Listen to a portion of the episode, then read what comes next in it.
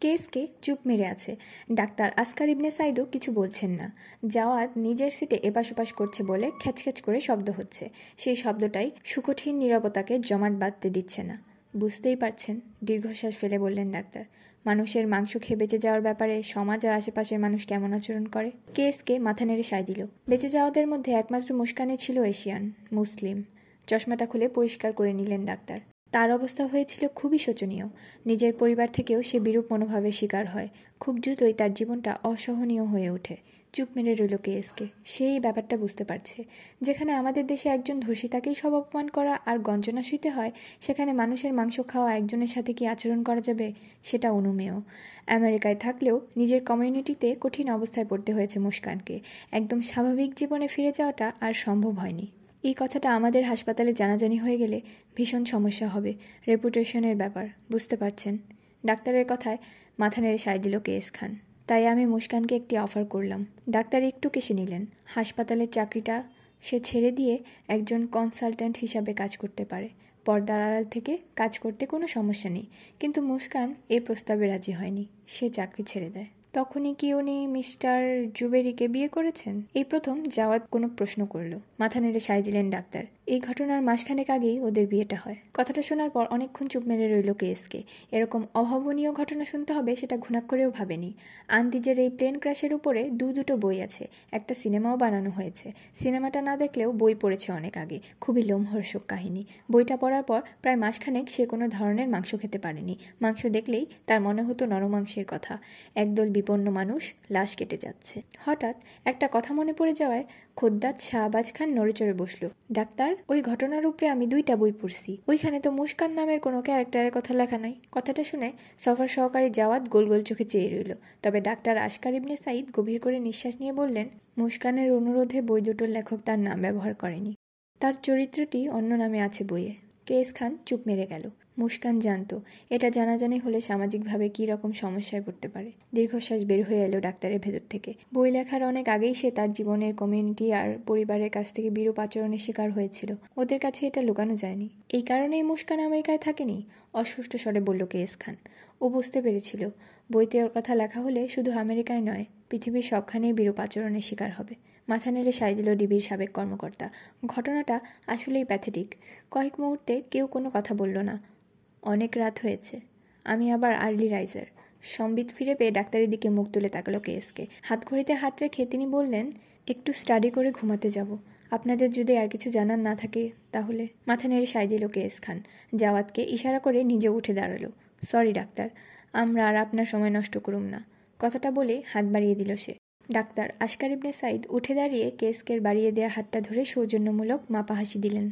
Thanks for giving us your valuable time sir doctor আর কিছু না বললে জাওয়াতকে নিয়ে ঘর থেকে বের হয়ে এলো সে। অ্যাপার্টমেন্টের বাইরে লিফটের সামনে এসে হাই তুলল। কি জানতে আসলাম? আর কি জানলাম? অনেকটা বিড়বিড় করে বলল সাবেক ডিবি কর্মকর্তা। আমি কখনো ঘুণাক্ষরেও ভাবি নাই সেভেন্টি টুর এই আলোড়ন সৃষ্টিকারী ঘটনায় আমাদের দেশের কেউ ছিল। হাফ ছাড়ল মিস্টার খান। শেক্সপিয়ার কইলাম অনেক আগেই বইলা গেছে, truth is stranger than fiction. একদম সত্যি কথা। জাওয়াত মাথা নেড়ে সায় দিল। কিন্তু স্যার, একটা জিনিস আমার মাথায় ঢুকছে না। কি? আপনি বলছেন আন্দিজের ঘটনাটা উনিশশো বাহাত্তর সালের। যদি তাই হয়ে থাকে, তাহলে মুস্কান জুবেরির বয়স এখন কত? কপালের ডান পাশটা চুলকে দ্রুত হিসেব করে ফেলল কেএসকে। উম, পঁয়ষট্টি, না না, ছেষট্টি। কিন্তু নুরে সফা স্যার তো আমাকে বলেছেন মহিলা দেখতে যথেষ্ট স্মার্ট, অ্যাট্রাকটিভ মানে খুব সুন্দরী। সাইটের পর কি কেউ এরকম থাকবার পারে না? মাথা তোলালো জাওয়াত। স্যার আপনি বুঝতে পারছেন না। সফা স্যার বলেছেন সুন্দরপুরের এমপি ওই মহিলাকে বিয়ে করতে চাইছে। ছেষট্টি বছরের কোনো মহিলাকে একজন এমপি কেন বিয়ে করতে চাইবে? কেএস খান? আবারও গাল চুলকালো। একটু দ্বন্দ্বে পড়ে গেছে সে। এখন আমার মনে পড়েছে সফা স্যার ফোনে আমাকে ডিটেল বলার সময় বলেছিলেন ওই মহিলার বয়স আনুমানিক ত্রিশ থেকে পঁয়ত্রিশের মধ্যে হবে। চমকে উঠল মিস্টার খান। বলো কি? জি স্যার জোর দিয়ে বলল ছেলেটা। হায় হায় সর্বনাশ হইয়া গেছে। মনে হইতেছে সফা বিরাট ভুল কইরা ফেলাইছে। বুকের কাছে দুহাত ভাঁজ করে চুপচাপ দাঁড়িয়ে আছে মুস্কান জুবেরি। তার দৃষ্টি সামনে বসা নুরে সফার দিকে নিবদ্ধ। ডিবির জাদুরাল ইনভেস্টিগেটর যেন আক্ষরিক অর্থেই হতবাগ হয়ে আছে দীর্ঘ সময় ধরে। কলির উপরে পেপার ক্লিপিংসের অ্যালবামটা নিয়ে বসে আছে সে। কখনো মনোযোগ দিয়ে ছবি আর নিউজগুলো পড়ছে, কখনো মুখ তুলে তাকাচ্ছে। যেন ছবির একটি চরিত্রকে সামনাসামনি পেয়ে মিলিয়ে দেখার চেষ্টা করছে বারবার। এই ঘটনা তো ঢোক গিল নুরে সফা। মানে মাতালের মতো আচরণ করছে সে। চোখ দুটো ঢুলু ঢুলু। কথাটা শেষ করতে পারল না। উনিশশো বাহাত্তর সালে। আস্তে করে বলল মুস্কান জুবেরি, তার ঠোঁটে দুর্বদ্ধ হাসি। তখন কি আপনার জন্ম হয়েছিল? তারপর মাথা দোলালো সে। আমার তো মনে হচ্ছে না। সফা ফ্যালফেল করে চেয়ে রইল মহিলার দিকে। আপনার কথা বলার ক্ষমতা বোধ হয় লোপ পেয়ে গেছে? স্থির চোখে চেয়ে আবারও হাসি দিল। মনে হয় না যোগ বিয়োগ করে বয়স বের করার মতো অবস্থাতে আপনি আছেন। সফা ঢোক গিলল। তার দৃষ্টি এখন ঝাপসা নয়। পানিতে প্রতিফলিত হওয়া প্রতিবিম্বের মতো টলটল করছে চারপাশের দৃশ্যপট। সমস্যা নেই। আপনার সমস্ত প্রশ্নের জবাব আমি নিজে থেকেই দিচ্ছি। ভালো করেই জানি আপনার মাথায় কোন কোন প্রশ্ন ঘুরপাক খাচ্ছে। সফা আবারও নির্বাক হয়ে চেয়ে রইল। তার মনে অনেক প্রশ্ন থাকলেও অজ্ঞাত এক কারণে কথা বলতে ইচ্ছা করছে না। উঠে দাঁড়াল মুস্কান। সফার সামনে এসে ভালো করে তাকালো তার চোখের দিকে। ডাক্তার যেভাবে রোগীর চোখ পরীক্ষা করে, ঠিক সেভাবে। মনে হলো সন্তুষ্ট হয়েছে। সফা টের পেল মহিলার গায়ের গন্ধ। সেই গন্ধ মোহনীয়, মাদকতাপূর্ণ, দুর্দমনীয়, জোরে জোরে নিঃশ্বাস নিল সে। আহ মায়াবী কণ্ঠে বলে উঠল মুস্কান, মাথাটাকে এবার একটু বিশ্রাম দিন। কি দরকার যোগ বিয়োগের হিসেব করে? বললামই তো, আমি আপনার সব প্রশ্নের জবাব দিয়ে দেব। আপনাকে কষ্ট করে কিছু বলতে হবে না, ভাবতেও হবে না।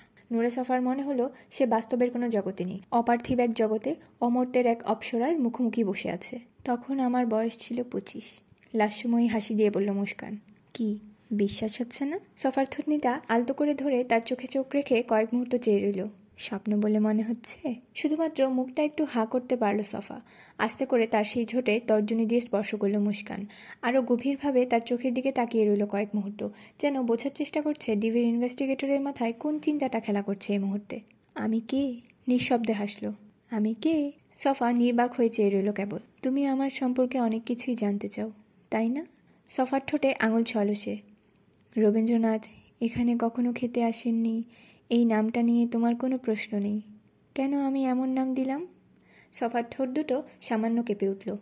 অন্যেরা তোমাকে এই সম্পর্কে কিছু বলেছে? মাথা দোলালো আপন মনে। ওইসব একদম সত্যি না। মৃদু গোঙানি দিতে পারল নুরে সফা। আহ, তুমি কিছু বলো না? যা বলার আমিই বলছি। তারপর একটু থেমে আবার বলতে লাগল সে। আমি আসলেই রবীন্দ্রনাথের ভক্ত। সেই ছোটোবেলা থেকে।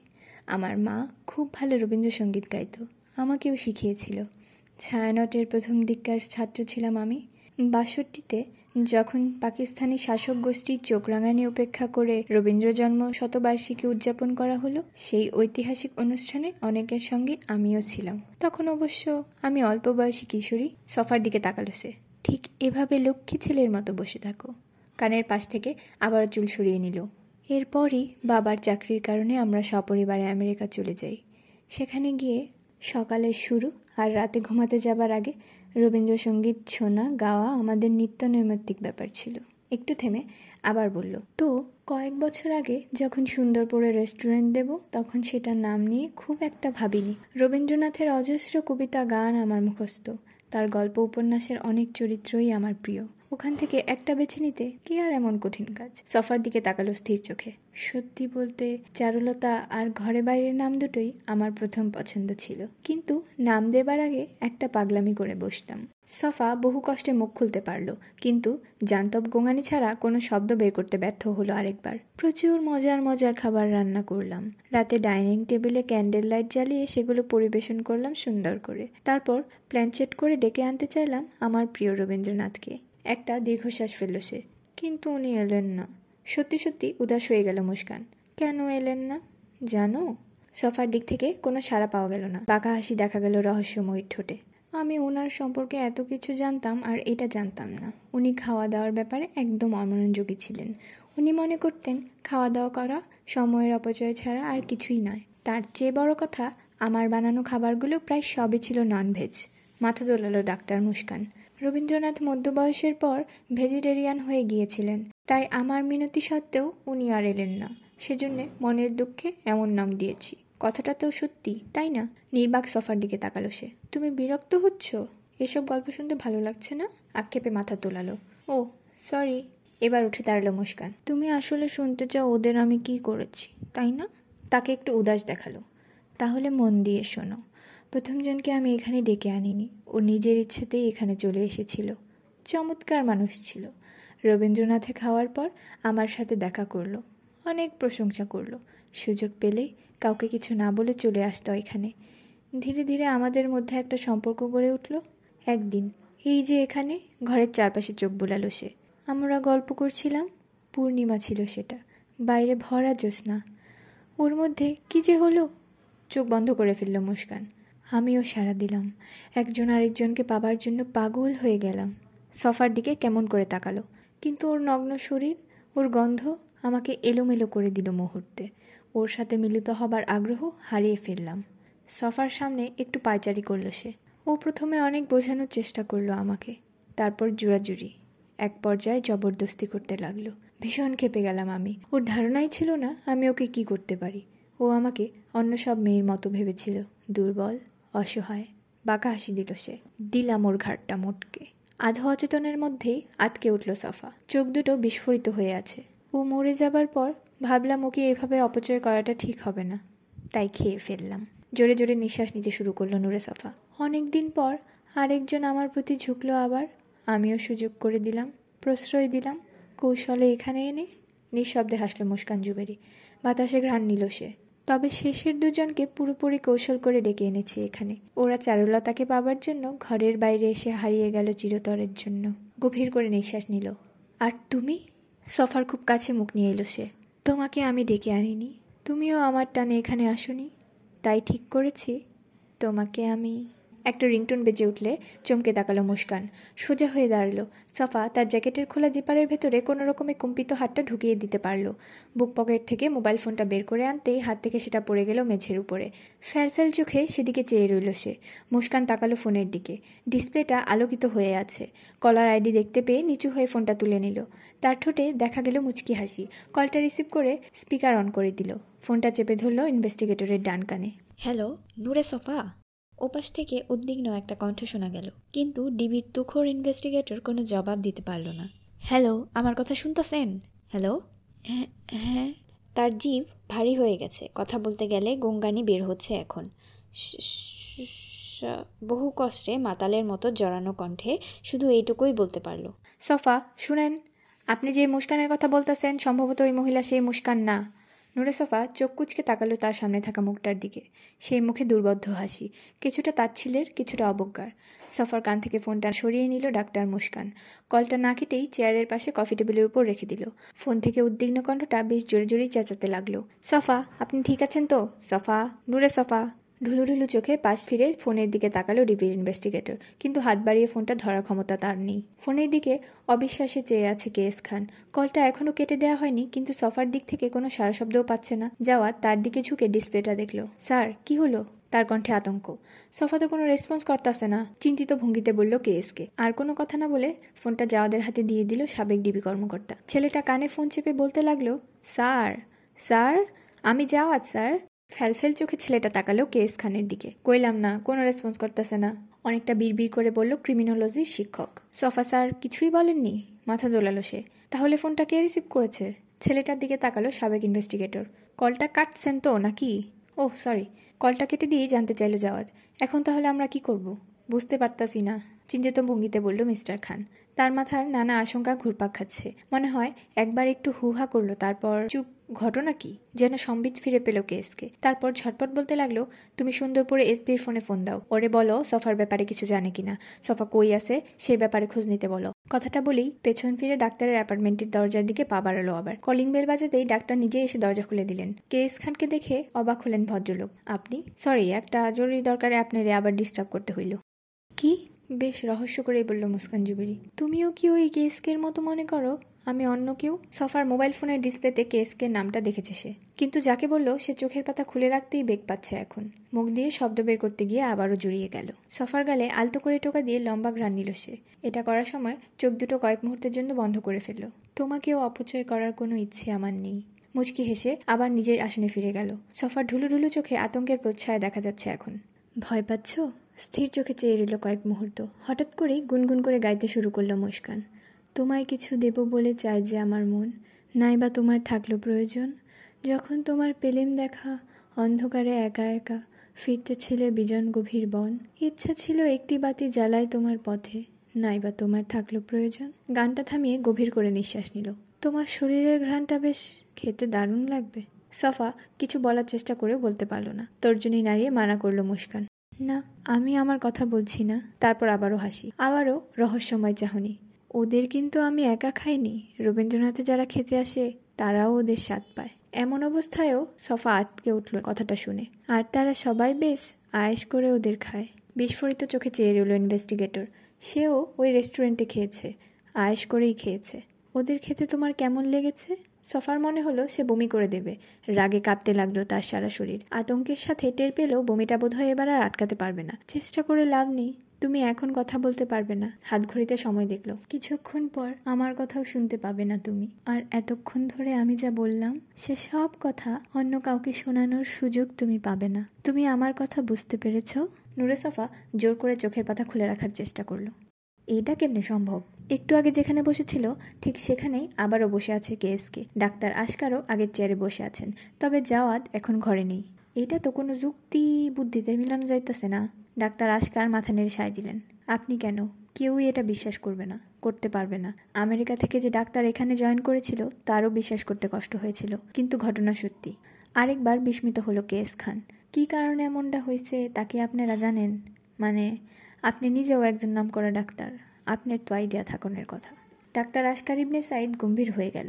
তার মুখ থমথমে। এটা মেডিকেল সায়েন্স দিয়ে ব্যাখ্যা করা অসম্ভব। অন্তত আজকের দিন পর্যন্ত এটা অব্যাখ্যাতই বলতে পারেন। আপনি মুস্কান রে ব্যাপারে কিছু জিজ্ঞাসা করেন নাই। আলতো করে দীর্ঘশ্বাস ফেললেন ডাক্তার। করেছিলাম। এরকম একটি বিস্ময়কর ঘটনা আমাকেও দারুণ কৌতূহলী করেছিল। কিন্তু মুস্কান আমাকে যেটা বলেছিল, সেটা একেবারেই অবিশ্বাস্য। কি বলেছিল আপনারে? আগেই বলেছি। আন্দিজের প্লেন ক্র্যাশের সময় ওরা মৃত সহযাত্রীদের লাশ খেত। মেডিকেল সায়েন্সের স্টুডেন্ট হিসেবে ওগুলোর কোন অংশ খাওয়ার উপযোগী, সেটা বাছাই করার দায়িত্ব দেওয়া হচ্ছিল মুস্কানের উপরেই। একটু থেমে গেলেন ডাক্তার। কাকতালীয়ভাবে পরপর কয়েকদিন মানুষের শরীরের নির্দিষ্ট একটি অংশ ও খেয়েছিল। ওর ধারণা, এর ফলেই ওর এমন পরিবর্তন। আই মিন ঘটনাচক্রে আবিষ্কার করেছে সে। কেসকে কিছুই বুঝতে পারল না। ইট ডাজন্ট মেক সেন্স বিড়বিড় করে বলল। মাথা নেড়ে সায় দিলেন Oscar Ibne Said it really doesn't make sense at all মানুষের শরীরের কোন অংশ খাইতো মুস্কান? কেসকের দিকে তাকালেন ডাক্তার। বুঝতে পারছেন ভদ্রলোকের আগ্রহের পারদ সর্বোচ্চ সীমানায় পৌঁছে গেছে। ও সেটা কখনো কাউকে বলেনি। দীর্ঘশ্বাস ফেললেন তিনি। সম্ভবত এই জীবনে কখনো কাউকে বলবেও না। মিস্টার খান স্থির দৃষ্টিতে চেয়ে রইল। এই সিক্রেটটা সে কী কারণে কারোর সাথে শেয়ার করে না, জানেন? কেসকে মাথা নেড়ে সায় দিল। একটা মারাত্মক বিশৃঙ্খলার জন্ম দিব, সভ্যতা আর সভ্য থাকব না। মানুষ হইয়া যাইব অসভ্য, পশু, ঠিক যেমনটা ছিল আদিমকালে। একটু থেমে আবার বলল, ঠিক আদিমও না, তার ছায়াও বর্বর, একে অন্যের খাওয়ানোর জন্য। আর বলতে পারল না। একটা দীর্ঘশ্বাস বেরিয়ে এলো তার ভেতর থেকে। সবাই চিরযৌবন চায়। ডাক্তার আশকার ইবনে সাইদ চোখ বন্ধ করে ফেললেন। কতগুলো দৃশ্য ভেসে উঠল তার মনের পর্দায়। মৃত্যু ভয় কাতর একজন মানুষ তার সবচাইতে ঘনিষ্ঠ বন্ধুর কাছে নিজের গোপন ভীতিটার কথা জানালো একদিন। ক্রমশ বার্ধক্যের চোরাবালিতে তলিয়ে যাচ্ছে। এগিয়ে যাচ্ছে মৃত্যুর হিমশীতল গহরের দিকে। কিন্তু সে বাঁচতে চায় আরও অনেক বছর। এই পৃথিবী ছেড়ে চলে যেতে বড্ড ভয়। আজকাল মৃত্যু চিন্তা তাকে দিনরাত ব্যতি ব্যস্ত করে রাখছে। সব শুনে মুস্কান পরম মমতায় বন্ধুর হাত দুটো ধরে সমর্মিতা জানালো এই পৃথিবীতে আমার বন্ধু বলতে শুধু তুমি। সেই তুমি চলে গেলে যে আমি বড্ড একা হয়ে যাব? আলো আধারের একটি ডাইনিং রুম, বিশাল একটি টেবিল। দুজন মানুষ চুপচাপ খেয়ে যাচ্ছে। কেউ কিছু জানতে চাইছে না, কেউ কিছু বলছেও না, যেন নিরবতার এক অলিখিত চুক্তিতে আবদ্ধ তারা। এরপর থেকে নির্জন জমিদার বাড়িটি হয়ে উঠল। মৃত্যু ভয়ে পর্যুদস্ত বৃদ্ধ মানুষটির নিয়মিত গন্তব্য। আর আলো আধারের ডাইনিং রুমটি হলো তার গোপন তীর্থস্থান। অনেকক্ষণ পর চোখ খুললেন ডাক্তার। দেখতে পেলেন কে এস খান গভীর মনোযোগের সাথে চেয়ে আছে তার দিকে। মানুষ সবসময় চিরযৌবন লাভের আশায় মরিয়া। ধীর কণ্ঠে বললেন তিনি সভ্যতার শুরু থেকে সে এই চেষ্টাটা করে আসছে। এখনও এ নিয়ে বিরাট গবেষণা করছে হাজার হাজার বিজ্ঞানী। কিন্তু তারা কেউই জানে না, মানুষের শরীরের ভেতরেই লুকিয়ে আছে চিরযৌবন লাভের সেই অমৃত। হতবুদ্ধিকর দেখাল কেস খানকে। Designed by mother nature. আর এমনভাবে এটা করা হয়েছে, যৌবন দীর্ঘায়িত করতে চাইলে পুরো হিউম্যান রেসটাই বিলুপ্ত হয়ে যাবার সম্ভাবনা দেখা দেবে। একটা বিশৃঙ্খলার জন্ম দেবে। কয়েক মুহূর্ত চুপ থেকে আবার বললেন তিনি, মুস্কান এটা ভালো করেই জানে। অবিশ্বাস্য শোনালেও কেসকে বোঝার চেষ্টা করল। মানুষের শরীরের ভেতরেই জীবন রক্ষাকারী উপাদান রয়েছে, আর সেটা প্রমাণিত।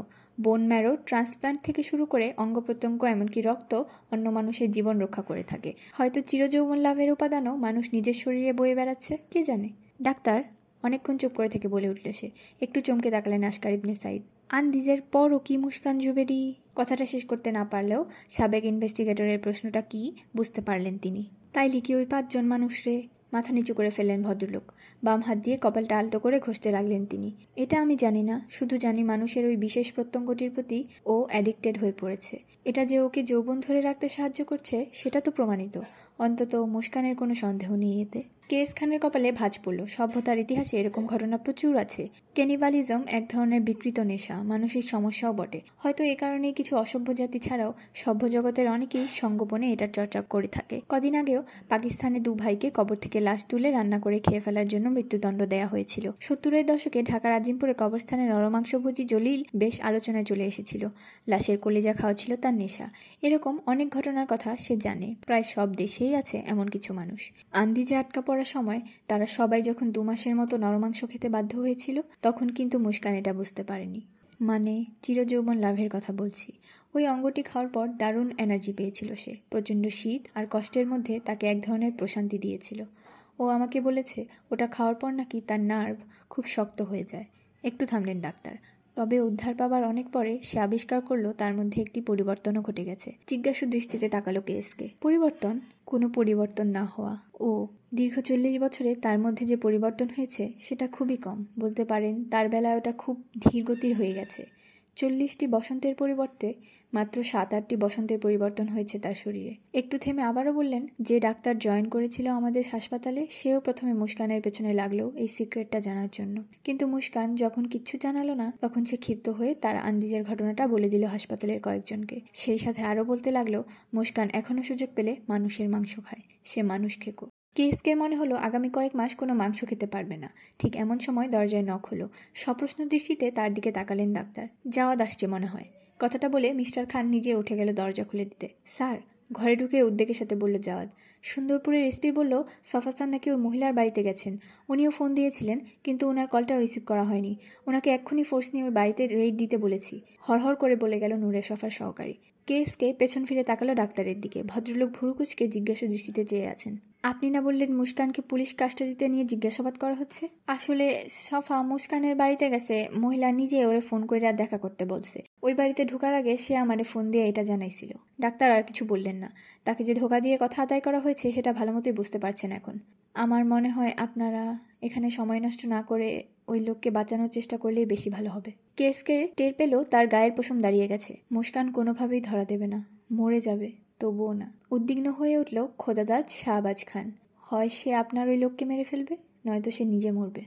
একটু আগে সুন্দরপুরের স্পি কল করেছিল সফার ফোনে। মুস্কান সেটা ধরেনি। পরপর তিনবার চেষ্টা করেছে পুলিশের লোকটি। তার মানে সফার ব্যাপারে তারা উদ্বিগ্ন হয়ে উঠেছে। সেটাই স্বাভাবিক। গভীর করে দম নিয়ে নিল সে। তার সামনে যে বসে আছে, তাকে নিয়ে এখন কোনো মাথা ব্যথা নেই। পুরোপুরি জ্ঞান হারাবার পথে আছে সে। একটু আগে কোল থেকে পেপার ক্লিপিংসের অ্যালবামটি মেঝেতে পড়ে গেছে। এখন ফ্যাল ফ্যাল করে চেয়ে আছে সেটার দিকে। সেই দৃষ্টিতে শুধুই অসহায়ত্ব। তাকে যে ড্রাগস দেওয়া হয়েছে, সেটা কাজ করে পা থেকে। তারপর আস্তে আস্তে উপরে উঠতে শুরু করে। অবশ্যতে তাকে হাতমুখ। শেষে পুরোপুরি অচেতন। ক্লিপিংসের অ্যালবামের পাতার দুই কোণে মাখিয়ে রেখেছিল সে। খুবই শক্তিশালী ডোজের একটি ড্রাগস। আঙুল থেকে সামান্য পরিমাণও যদি জিভে লাগে, কাজ হয়ে যায়। আজ বিকেলের দিকে খুব দ্রুত সে বুঝতে পেরেছিল ঘটনা কোন দিকে মন নিচ্ছে। যে এসপি তার সেবা করতে পারলে নিজেকে ধন্য মনে করে, সে তার ফোন ধরছে না। যে এমপি উদ্গ্রীব হয়ে ঢাকা থেকে বারবার ছুটে আসে তার সান্নিধ্য পাবার আশায় তাকে পাবার জন্য হুমকি ধামকি পর্যন্ত দিতে পারে, সেও তার হাত পা গুটিয়ে ফেলেছে আচমকা। এদিকে বিকেলের শেষের দিকে সার্ভিল্যান্স ক্যামেরায় দেখেছে, তার বাড়ির সামনে এসে নজর রাখতে শুরু করেছে দুজন মানুষ। গত কয়েকদিনের ঘটনা আর এইসব এক করে দ্রুত সে বুঝে যায় কি ঘটতে চলেছে। সে ভাবেনি ঢাকা থেকে কোনো পুলিশ এসে তার পেছনে লেগেছে, যদি বুঝতো বহু আগেই প্রস্তুতি নিয়ে নিত। যা হোক, সন্ধ্যার নামার আগেই বুঝে যায় খুব দ্রুতই ধরা পড়তে যাচ্ছে সে। বাড়ি থেকে বের হওয়াটাও সম্ভব নয়। আবার পেছন দিক দিয়ে পালিয়ে যাওয়ার পথটা সে নিজেই কয়েক মাস আগে বন্ধ করে দিয়েছে কুমিরের চাষ করে। সে জানে না তার ব্যাপারে পুলিশ কতদূর জানতে পেরেছে, কীভাবে জানতে পেরেছে। এখন সবটাই পরিষ্কার তার কাছে। অনেক কষ্টে শেষ পর্যন্ত কঠিন একটি সিদ্ধান্ত নিয়েছে। এই দুর্গতুল্য বাড়িতে অনেক কিছুই আছে যেগুলো অন্য কারোর হাতে পড়ার আগেই ধ্বংস করে ফেলতে হবে। এটা খুব জরুরি। মুস্কান এও বুঝতে পারছে যা করার দ্রুত করতে হবে। ঘরের এক কোণে রাখা মনিটরটি চারু করে দিল সে। ছয়টি উইন্ডো ভেসে উঠল পর্দায়। সবগুলো উইন্ডোতে এই বাড়ির সার্ভিল্যান্স ক্যামেরাগুলোর ফিট দেখা যাচ্ছে।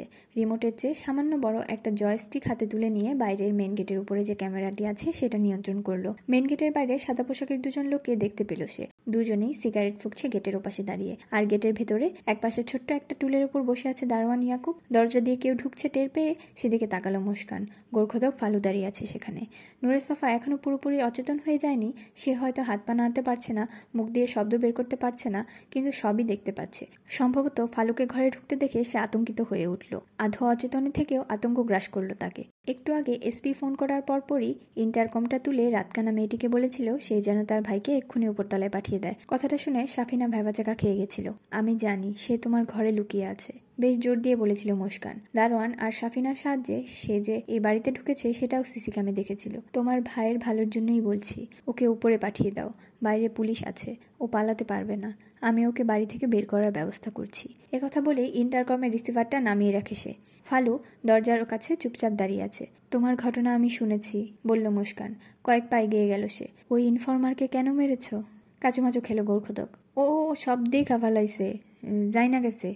ভুরু কুচকে ফেলল মুস্কান। কি জেনে গেছে? গাল চুলকালো ভালো। আমি যে কঙ্গাল চুরি কইরা ব্যস্তাম। মুস্কান জুবিরি আর কিছু বলল না। এই গোর্খদক ছেলেটাকে সুন্দরপুরের অনেক মানুষ মান্য করে, সমীহ করে। তাদের ধারণা, ছেলেটার মধ্যে অলৌকিক কোনো ক্ষমতা আছে। আর সেই ক্ষমতা বলে কেউ মারা যাবার আগেই সে বুঝে যায়, আগাম কবর খুঁড়ে রাখে। এ কথাটা যখন সে প্রথম শুনল, ফালুর সদ্বন সাফিনার কাছ থেকে তখন মনে মনে খুব হেসেছিল। সে জানতো, ফালুর এরকম কোনো ক্ষমতা নেই, তবে নিশ্চয়ই কোনো গোমর আছে। সব মানুষেরই তো থাকে। এখন দেখছে সুন্দরপুরের কামেল গোর্খতক আসলে নরকঙ্কাল চুরি করে, বিক্রি করে। যা হোক বাড়ির বাইরে পুলিশ আছে। তুমি এখানে থাকলে ধরা পড়ে যাবে। মুস্কানের কথা শুনে ঢোক গিল পলাতক গোর্খদক। তবে আমি তোমাকে পালাতে সাহায্য করব, যদি আমার কথা মতো কাজ করো। বলেন, কি করতে হইব? বলে বসল ফালু। জমিদার বাড়ির সামনে সাদা পোশাকের যে দুজন পুলিশ সদস্য ডিউটিতে ছিল, তার গেটের সামনেই সে জোরে জোরে আঘাত করছে, কিন্তু ভেতর থেকে কোনো সারা শব্দ নেই। একটু আগে তাদেরকে থানা থেকে ফোন করে জানানো হয় ওই বাড়ির ভেতরে ঢুকে পড়ার জন্য। নোরে সফা নামে ডিবির যে অফিসার ওখানে ঢুকেছে, সে নাকি ভীষণ বিপদে পড়েছে। তাকে ফোন করলেও সে ফোন ধরছে না, ধরলেও কোনো রকম সারা শব্দ করছে না। তাদেরকে আরও বলা হয়েছে, থানা থেকে একটা টিম রওনা দিয়ে দিয়েছে। কিছুক্ষণের মধ্যেই তারা চলে আসবে এখানে। ওই বেটা দারোয়ানের বাচ্চা, গেট খোল। তাদের মধ্যে লম্বা করে যে লোকটা আছে, সে চেঁচিয়ে উঠল। আচার আচরণে সে সবসময় আগ্রাসী। ওই মাদার চোদ, গেট খুলবি নাকি ভাইঙ্গা ঢুকুম? তারপরও কোনো সারা শব্দ নেই। সঙ্গীর দিকে তাকালো। আমি কি দেয়াল টপকায় ভেতরে ঢুকবো? মাথা চুলকালো সে। কিছুক্ষণের মধ্যেই পুলিশের একটি দল চলে আসবে। তাদের জন্য অপেক্ষা না করে ভেতরে ঢোকাটা ঠিক হবে কিনা বুঝতে পারছে না। ফোর্স তো চলে আসব। ওরা আসুক, তারপর যা করার করান যাইব। কি কও? অন্য সঙ্গীটি কাঁদ তুলল কেবল। হ, তাই করো। এমন সময় ওপাশ থেকে খুট করে শব্দ শুনতে পেয়ে তারা দুজনেই সতর্ক হয়ে উঠল। ওই দারোয়ান মনে হয় গেটের পেছনেই আছে। আগ্রাসী পুলিশ বলল ওই শহরের বাচ্চা আমরা পুলিশ গেট খোল কইতাছি। তারপরও কোনো সারা শব্দ না পেয়ে পা দিয়ে জোরে জোরে লাথি মারল গেটে। এমন সময় তার কাঁধে সঙ্গীর হাত পড়তেই লাথি মারা থামিয়ে দিল। ফোর্স আসতাছে, অন্যজন বলল তাকে। এবার মাটির রাস্তা দিয়ে গাড়ি চলার শব্দ শুনতে পেল তারা। গাড়িগুলো আসার অপেক্ষায় গেটের সামনে দাঁড়িয়ে রইল দুজনে। একটা নয়, দুটো গাড়ি এগিয়ে আসছে জমিদার বাড়ির দিকে। হেডলাইটের আলোয় আলোকিত হয়ে উঠল মেইন গেটের সামনের অংশটা। প্রথমে একটা জিপ এসে থামল গেটের সামনে। সুন্দরপুর থানার ওসি এসআই আনোয়ার সহ আরও তিনজন কনস্টেবল নেমে এলো সেটা থেকে। তাদের সেলুট দিয়ে কিছু বলতে যাবে, অমনি আরেকটা জিপ এসে থামলো। ওসি আর এসআই সেই গাড়ির সামনে ছুটে গেল সঙ্গে সঙ্গে। জিপ থেকে নেমে এলো এসপি মনোয়ার হোসেন। এখনও ভেতরে ঢোকেননি? উসির উদ্দেশ্যে বলল সে। স্যার, আমি তো জাস্ট এলাম। ব্যাখ্যা করল সুন্দরপুর থানার ভারপ্রাপ্ত কর্মকর্তা। যে দুজন ডিউটিতে ছিল, ওরা কি করছে? স্যার, পেছন থেকে সামনে চলে এলো ডিউটিতে থাকা দুজন সাদা পোশাকের পুলিশ। ভেতর থেকে গেট বন্ধ করে রাখছে। অনেক ধাক্কাইছি। আরে, এত কথা বলছো কেন? গেটটা যেভাবে পারো খোলার ব্যবস্থা করো, চিৎকার করে বলল এসপি পরিমরি করে ডিউটিতে থাকা দুজন আবার গেটের সামনে দৌড়ে গেল। ওসি পেছনে ফিরে তার সঙ্গে আসা তিনজন কনস্টেবলকে ইশারা করল ওদের সাথে যোগ দিতে। স্যার, গেটটা যদি খুলে না দেয়, তাহলে কিন্তু ভাঙ্গা ঢুকা যাব। মাথা নেড়ে সাই দিল এসপি যা করার জলদি করেন। ওসিও আর কোনো কথা না বলে গেটের কাছে চলে গেল। তার পেছনে পেছনে এসআই আনোয়ার। ডিউটিতে থাকা একজন হাঁক দিল গেটটি খোলার জন্য। স্যার, পেছন ফিরে তাকালো সে। মনে হয় না ভেতর থেকে গেট খুলে দিব। তাইলে দেয়াল টপকাইয়া ভেতরে ঢোকো। আমার সাথে আসো। ঝটপট করে বলে উঠল এসআই আনোয়ার। ডিউটিতে থাকা দুজন পুলিশকে নিয়ে চলে গেল গেটের ডান পাশের দেয়ালের দিকে। ভেতর থেকে কিছু শোনা গেছে? এসপি বলে উঠল ওসির পেছনে এসে। না, স্যার, পেছন ফিরে বলল ভারপ্রাপ্ত কর্মকর্তা। পুরা বাড়ি শুনছান ওরা আমার একটু পর পর জানাইছে সব। সফা স্যার ভিতরে ঢোকার পর তেমন কিছুই ঘটে নাই। এসপি চিন্তিত মুখে কিছু বলতে যাবে, অমনি আগুন আগুন বলে একটা চিৎকার হলো। তাদের কাছে দৌড়ে এলো আনোয়ার। স্যার বাড়িটাতে আগুন লেগেছে। কি? আতঙ্কিত কণ্ঠে বলে উঠল ওসি। জলদি বাড়িতে ঢোকো তোমরা, চিৎকার করে বলল এসপি মানোয়ার এসআই আবারও দৌড়ে গেল দেয়ালের দিকে। এসপি আর ওসি কয়েক পা পেছনে যেতেই দেখতে পেল গেটের পেছন থেকে লালচে আলো আর ধোয়া উঠছে। সম্ভবত বাড়িটার দোতলায় আগুন লেগেছে। আর একটু পিছিয়ে যেতেই বুঝতে পারল তাদের আন্দাজ পুরোপুরি সঠিক। ঘটনা। উসি কথাটা বলতে পারল না। তার আগে বাড়ির ভেতর থেকে গগন বিদারি চিৎকার ভেসে এলো, আর সেই কণ্ঠটা একজন নারীর। বোবা ইয়াকুব মেন গেটের পাশে হতবাগ হয়ে দাঁড়িয়ে আছে দোতলা বাড়ির দিকে মুখ করে। মুখ বুদ্ধির হিসেবে কোনো শব্দ তার কানে পৌঁছায় না বলে নারী কণ্ঠের চিৎকারটা সে শুনতে পায়নি। চিৎকারটা কার সেটা বোঝা তো দূরের কথা। দাউ দাউ করে আগুন জ্বলছে দোতলায়। একটু আগে ম্যাডাম নিচতলার জানালার সামনে এসে তাকে ইশারায় ডেকে নিয়ে বুঝিয়ে দিয়েছে সে যেন কোনোভাবেই গেটটা খুলে না দেয়। এরপর গেটের বাইরে কিছু লোকজন এসে গেট খোলার জন্য চিৎকার চেঁচামেচি করেছে। আর পুরো দৃশ্যটা সে দেখেছে গেটের মধ্যে একটা ছোট্ট ফুটো দিয়ে। ক্ষিপ্ত হয়ে এক লোক গেটে লাথিও মেরেছে, তারপরও সে গেটটা খুলে দেয়নি। একটু আগে গেটের বাইরে পুলিশের দুটো গাড়ি এসে থেমেছে। সঙ্গে সঙ্গে ইয়াকুব বুঝতে পেরেছিল, ওই ফালু ছেলেটাকে এখানে ঢুকতে না দিলে আজ এত কিছু হতো না। সাফিনার ভাই ছাড়াও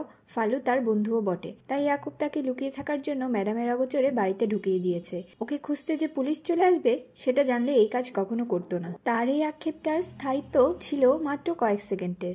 তারপরই দেখতে পায় দোতলার একটি ঘরে আগুন লেগে গেছে। নিমেষে সেই আগুন ছড়িয়ে পড়ল পাশের ঘরে। দেখতে দেখতে পুরো দোতলায়, বাড়ির দিকে ছুটে গেছিল সে। কিন্তু সবগুলো দরজাই বন্ধ। কয়েকবার দরজা জানালায় ধাক্কা মেরে কোনো সাড়া পায়নি। ঘটনা কি কিছুই বুঝতে না পেরে আবারও মেন গেটের কাছে এসে দাঁড়িয়ে আছে। তার কোনো ধারণাই নেই একটি নারী কণ্ঠের চিৎকার প্রকম্পিত করছে চারপাশ। হঠাৎ চোখের কোণ দিয়ে ডান দিকে কিছু একটা দেখতে পেয়ে চমকে তাকালো ইয়াকুব। দুজন লোক পিস্তল হাতে ছুটে আসছে তার দিকে। আরেকজন সাদা পোশাকের লোক তখনও দেয়ালের উপরে। দুজনের মধ্যে পুলিশের পোশাক পরা একজন আর অন্যজন সাদা পোশাকে। ইয়াকুব দু হাত তুলে কিছু বলার চেষ্টা করলেও শুধু গোঙানির মতো শব্দ করতে পারল। তারপরেই দুজন মানুষ পিস্তল তাক করে তাকে মাটিতে বসে পড়ার জন্য হুকুম করল। ওরা নিশ্চয়ই চিৎকার করেছে, চিৎকার করে কিছু বলেছে, কিন্তু বোবা শুধু ওদের ক্ষিপ্ত অভিব্যক্তি দেখতে পেল। মাথার উপরে হাত তুলে হাঁটু গেড়ে বসে পড়ল দারোয়ান। পুলিশের পোশাক পরা একজন চিৎকার করে হাত নেড়ে চাবি চাইল তার কাছে। দেরি না করে কোমর থেকে চাবির গোছাটা বের করে পুলিশের হাতে দিয়ে দিল সে। লোকটা দৌড়ে চলে গেল মেইন গেটের দিকে। দ্রুত তালা খুলে টেনে গেটটা খুলে দিল। এসপি মনোয়ার, উসি আর দুজন কনস্টেবল হুড়মুড় করে ঢুকে পড়ল বাড়ির ভেতরে। দাউ দাউ করে চলতে থাকা দোতলা বাড়িটির দিকে তাকালো সবাই। বাড়ির সামনে যে লন আছে, সেখানে দাঁড়িয়ে রইল তারা। বুঝতে পারল না কি করবে। স্যার, নিচতলায় এখনও আগুন ছড়ায় পড়ে নাই, কথাটা বলল আনোয়ার। ভিতরে গিয়া দেখুম। জলদি করো। তারা দিয়ে বলল এসপি। এসআই আনোয়ার লনটা পেরিয়ে গেল বড় বড় পা ফেলে। তার পেছন পেছন ছুটল ডিউটিতে থাকা দুজন পুলিশ। তাদের সবার হাতে পিস্তল। আনোয়ার মূল ভবনের গেটটা ধাক্কা মেরে বুঝতে পারল ওটা ভেতর থেকে বন্ধ। পাশের জানালার কপাটে ধাক্কা মারলো, ওটাও বন্ধ। এবার সে দরজায় লাথি মারলো কিন্তু কাজ হলো না। সেগুন কাঠের ভারী দরজা। কয়েকজন মানুষের পক্ষেও লাথি মেরে ভাঙা সম্ভব নয়। আনোয়ার সাদা পোশাকের দুজনকে বলল, বাড়িটার পেছনে চলে যেতে। ওখানে কোনো দরজা খোলা আছে কিনা দেখতে। সঙ্গে সঙ্গে দুজন পুলিশ চলে গেল পেছন বাড়িতে। আনোয়ার যখন আবারও লাথি মারতে যাবে দরজায়, তখনই সেই চিৎকারটা ফিরে এলো আবার। নারী কণ্ঠের আর্তনাদ। এসপি মনোয়ার হোসেন বুঝতে পারল, এটা কার কণ্ঠ? মুস্কান জুবেরি। স্যার, কে চিল্লাইতাছে? উসি জানতে চাইলো তার কাছে। জানি না। মিথ্যে বলল সে। বাড়িতে আগুন দিল কে? বিড়বিড় করে বলল উসি হায় আল্লাহ নূরে সফা কোথায়? এসপির মুখ দিয়ে বের হয়ে এলো কথাটা। ওসি কোনো জবাব দিতে না পেরে চেয়ে রইল কয়েক মুহূর্ত। তারপরই গেটের দিকে নজর যেতে বলল, ওই বেটা দারোয়ানরে জিজ্ঞেস করি? ও বোবা, কথা বলতে পারে না। এসপির দিকে ভুর কুচকে তাকালো সুন্দরপুরের রুসি মুস্কান জুবেরির সাথে যে এসপির দারুণ সক্ষতা সেটা তারা ভালো করেই জানে। এখন দেখতে পাচ্ছে এই বাড়ির অনেক খবরও এসপির জানা। নারী কণ্ঠটা আবারও চিৎকার দিয়ে মাঝপথে থেমে গেল। ভয়ের সাথেই তারা দেখতে পেল দোতলায় আগুন নিস্তলায় ছড়িয়ে পড়েছে। বন্ধ জ্বালানাগুলোর ফাঁক ফোকর দিয়ে দেখা যাচ্ছে আগুনের শিখা। আরে, ফায়ার সার্ভিসে খবর দিন, জলদি! চিৎকার করে বলে উঠল এসপি। ওসি থতমত খেয়ে মোবাইল ফোনটা বের করল। ওরা আসতে আসতে তো পুরা বাড়ি পুইরা সাই হয়ে যাইব স্যার। নাম্বারটা ডায়াল করে কানে চাপালো ওসি। এসপিও এটা জানে। আশেপাশে সবচেয়ে নিকটে যে ফায়ার সার্ভিসের ডিপো আছে সেটা প্রায় ত্রিশ মাইল দূরে। কিন্তু দায়িত্বশীল মানুষ হিসেবে তাদের খবর দেওয়া ছাড়া আর কোনো উপায়ও নেই। মনোয়ার হোসেন চোখ কুচকে তাকিয়ে রইল বাড়িটার দিকে। নূরে সফার পরিণতি নিয়ে সে ভীষণ চিন্তিত। এসআই আনোয়ার যে বোকার মতো বাড়িটার সদর দরজার সামনে দাঁড়িয়ে আছে, সেটা দেখে আরও হতাশ হলো। সম্ভবত উপরতলায় নূরে সফা আছে। আর তার পরিণতিটা কি সেটা বলার অপেক্ষা রাখে না। এই আগুন নেভানো তাদের পক্ষে সম্ভব নয়। জীবনের ঝুঁকি নিয়ে কেউ ভেতরে ঢুকে পড়লেও লাভ হবে না। তাতে কেবল হতাহতের সংখ্যা বাড়বে। একটা গোঙানির শব্দ শুনে পেছন ফিরে তাকালো এসপি আর ওসি মেন গেটের কাছে বোবা দারোয়ান ছোটার জন্য হাঁসফাঁস করছে। তাকে দুদিক থেকে শক্ত করে ধরে রেখেছে দুজন কনস্টেবল। কি হয়েছে ফায়ার সার্ভিসকে খবর দিয়ে ফোনটা নামিয়ে বলল ওসি। স্যার হ্যাঁ তো বাড়ির দিকে সুইটা যাইতে চাইতাছে। একজন কনস্টেবল জবাব দিল। বোবাকে ধরে রাখতে হিমশিম খাচ্ছে তারা। পাগল হয়েছে নি? ও কি দেখতাছে না বাড়িটাতে আগুন লাগছে? বিরক্ত মুখে বলল, ফোনটা পকেটে রেখে দিল সে। আপনি তো কইলেন, বোবা, এখন তো দিহি চোখেও দেখে না, পুরাই আন্দা। এসপির দিকে ফিরে বলল ওসি। ঠিক এ সময় নারীকণ্ঠের একটা চিৎকার ভেসে এলো। মা গো, বাবা গো, বাঁচাও বাঁচাও। তবে সেটা দোতলা থেকে নয়, নিচতলা থেকে। এবারের চিৎকারটাও ভিন্ন রকম। এমন সময় পেছন বাড়ি থেকে দৌড়ে এলো দুজন কনস্টেবল। সব গেট বন্ধ, বাড়ির পেছনে কেউ নাই। তাদের মধ্যে একজন চিৎকার করে বলে উঠল, স্যার! সদর দরজার সামনে থেকে পেছন ফিরে চিৎকার দিয়ে বলে উঠল এসআই আনোয়ার, নিচতলায় কেউ আছে? এসপি আর ওসি নড়ে চড়ে উঠল, ওরে বলো, দরজা ভেতর থেকে খুইলা বাইর হয়ে আসতে? ঝটপট বলল ওসি, দ্রুত মাথা নেড়ে সাই দিয়ে আনোয়ার বলে উঠল, ভেতর থেকে দরজা খুইলা বাইর হন, জলদি! নারী কণ্ঠের চিৎকারটা বিরামহীনভাবেই হচ্ছে, যেন উন্মাদ হয়ে গেছে কেউ, থামছেই না। কয়েক সেকেন্ড পরই ভেতর থেকে দরজাটা খুলে গেলে বিভৎস দৃশ্য দেখা গেল। গায়ের জবুথবু করে শাড়ি জড়িয়ে এক তরুণী দরজা খুলে বেরিয়ে এলো। তার শাড়ির আঁচলের অগ্রভাগে এখনও আগুন জ্বলছে। তার হাত, মুখ, পা ঝলসে গেছে আগুনে। শাড়িটাও পুড়ে গেছে জায়গায় জায়গায়। মাথার চুলগুলো আগুনের লেলিহান শিখা স্পর্শে এসে কেমন কুকড়ে গেছে। তবে সবচাইতে ভয়ঙ্করভাবে ঝলসে গেছে মেয়েটির মুখ। সেটা দেখে চেনার উপায় নেই। মাংস আর পোড়া চামড়া লেপটে আছে যেন মুখে। সম্ভবত মেয়েটার মাথায়ও আঘাত করা হয়েছে। মাথার চুল আর সারা মুখ রক্তে ভিজে একাকার। আমারে ভাসান আমারে ভাসান ওই ডাইনি আমারে শেষ কইরা দিছে। মেয়েটি উদ্ভ্রান্তের মতো বলতে লাগল। আমার সারা শরীর জ্বলতাছে। বাবা গো। গগন বিদারে আহাজারি করতে লাগল সে। এসআই আনোয়ার মেয়েটার এক হাত ধরে তাকে কিছু বলতে যাবে, অমনি মেন গেট থেকে তীব্র একটা গোঙানি দিয়ে মেয়েটার দিকে ছুটে আসতে লাগল বোবা দারোয়ান। দুজন কনস্টেবল তাকে আর ধরে রাখতে পারেনি। এসপি মনোয়ার হোসেন আর উসি ঝটপট ঘুরে দাঁড়াল। উসি দুহাতে বোবা ছেলেটাকে জাপটে ধরে ফেললেও তাকে ধরে রাখতে হিমশিম খাচ্ছে। সঙ্গে সঙ্গে কনস্টেবল দুজন ছুটে এসে বোবাকে জাপটে ধরে মাটিতে শুইয়ে দিল। ইশালার কি মাথা খারাপ হয়েছে উসি অবাক হয়ে বলল। ওরে আমার কাছে আইতে দিয়েন না। আমার হাসপাতালে নিয়ে যান। আল্লাহর দোহাই লাগে আমার হাসপাতালে নিয়ে যান। চিৎকার করে বলতে লাগল ঝলসে যাওয়া তরুণী। আগুনে পোড়া মেয়েটির আর্তনাদ উপস্থিত সবাইকে স্পর্শ করল। মেয়েটাকে এক্ষুনি হাসপাতালে নিয়ে যান। দেরি করলে বাঁচবে না। মনোয়ার হোসেন আদেশের সুরে বলল ওসিকে, জি স্যার। ওসি দ্রুত মাথা নেড়ে সাই দিয়ে আনোয়ারের উদ্দেশ্যে জোরে বলল, ওরে বাইরে নিয়ে আসো, এক্ষুনি হাসপাতালে পাঠাইতে হইব। কথাটা বলেই সে মেন গেটের দিকে পা বাড়ালো। আনোয়ার মেয়েটার এক হাত ধরে তাকে মেন গেটের দিকে নিয়ে যেতে লাগল। ঝলসে যাওয়া তরুণীকে দেখে মনে হচ্ছে সে চোখে কিছু দেখছে না। এসপি জানে, এই বাড়ির কাজের মেয়েটি রাতকানা রোগে ভুগছে। বেচারি গরিব ঘরের মেয়েটির জন্য তার খুব মায়া হলো। ওই ডাইনি সব জ্বালায়া দিছে, সব শেষ কইরা দিছে। এক ব্যাটারেও মারছে, আমারেও পুরাইয়া মারতে চাইছিল।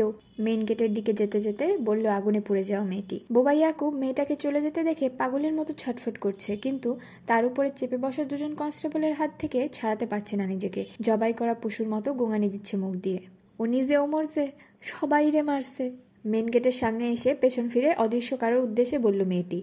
যে হাতটা মুক্ত, সেটা উদ্ভ্রান্তের মতো নাড়ছে। এসপির চোখ মুখ তিক্ততায় কুছিয়ে গেল। অভাবে পড়ে মানুষের বাড়িতে কাজ করে এইসব মেয়ে। আর তাদের সাথে শেষ পর্যন্ত কি জঘন্য আচরণটাই না করা হয়? মেয়েটা যেভাবে পুড়ছে, তাতে মনে হচ্ছে না সে বাঁচতে পারবে। কিছুক্ষণ পরেই উসিকে সঙ্গে নিয়ে এসআই আনোয়ার ফিরে এলো বাড়ির ভেতরে। স্যার, থানার জিপে করে মেয়েটাকে হাসপাতালে পাঠিয়ে দিছি উসি রিপোর্ট করল। মাথা নেড়ে সাই দিল এসপি। এখন কি করব, স্যার? ওসি কিছু বুঝতে পারছে না। আমিও তো কিছু বুঝতেই পারতেছি না। নিজের অপারগতা না দেখিয়ে পারল না মনোহর হোসেন। পুরো বাড়িটা এখন নরককুণ্ড হয়ে জ্বলছে। রাতের আকাশ লালচে আলোয় আলোকিত। রীতিমতো গম গম শব্দ করে সবকিছু গিলে খাচ্ছে আগুনের শিখাগুলো। যতই খাচ্ছে, ততই যেন বাড়ন্ত হচ্ছে। বাড়ির ভেতরে তো জান যাব না সবখানে আগুন। বাড়ির দিকে চেয়ে বলল সুন্দরপুর থানার ভারপ্রাপ্ত কর্মকর্তা। একটা দীর্ঘশ্বাস ফেলল এসপি। নুরে সফার কি হলো কে জানে? মুখ ফুটে কিছু না বলেও সুন্দরপুর থানার ওসি জানে ডিবির ওই ইনভেস্টিগেটরের পরিণতিটা। মুস্কান জুবেরি নিজেও বেছে নেই। মহিলা শেষ পর্যন্ত আত্মঘাতিনী হয়েছে। পুলিশের হাতে ধরা পড়ার ভয়ে নিজেকে শেষ করে দেওয়ার সিদ্ধান্ত নিয়েছে। বেচারা নুরে সফা সম্ভবত ঘুণাক্ষরেও টের পানি এই মহিলা এরকম কিছু করতে পারে। এতক্ষণে আশেপাশের অনেক উৎসুক মানুষ মেন গেটের সামনে এসে জড়ো হয়ে দেখছে আগুন কীভাবে জ্বলন্ত চিতা বানিয়ে ফেলেছে জমিদার বাড়িটাকে। ওসি পেছন ফিরে দেখলেও মেন গেটের সামনে জড়ো হওয়া মানুষজন আস্তে আস্তে বাড়ির ভেতরে ঢুকে পড়ছে। এই বাড়ির বাইরে যাও। কেউ বাড়িতে ঢুকবে না, চিৎকার করে বলল সে। কেউ না, গ্রামের লোকজন কয়েক পা পিছু হটে গেলেও তাদের আগ্রহ মোটেও পিছু টান দিল না। ফোনের রিং বেজে উঠতে এসপি মনোয়ার হোসেন চমকে বাড়ি থেকে চোখ সরিয়ে নিল। পকেট থেকে ফোনটা বের করে দেখতে দীর্ঘশ্বাস বেরিয়ে এলো তার মুখ দিয়ে। হ্যালো? উপাস থেকে সফার সহকারী যাওয়াদের উদ্বিগ্ন কণ্ঠটা শুনতে পেল সে। হুম? চোখ বন্ধ করে মাথা নেড়ে সায় দিল।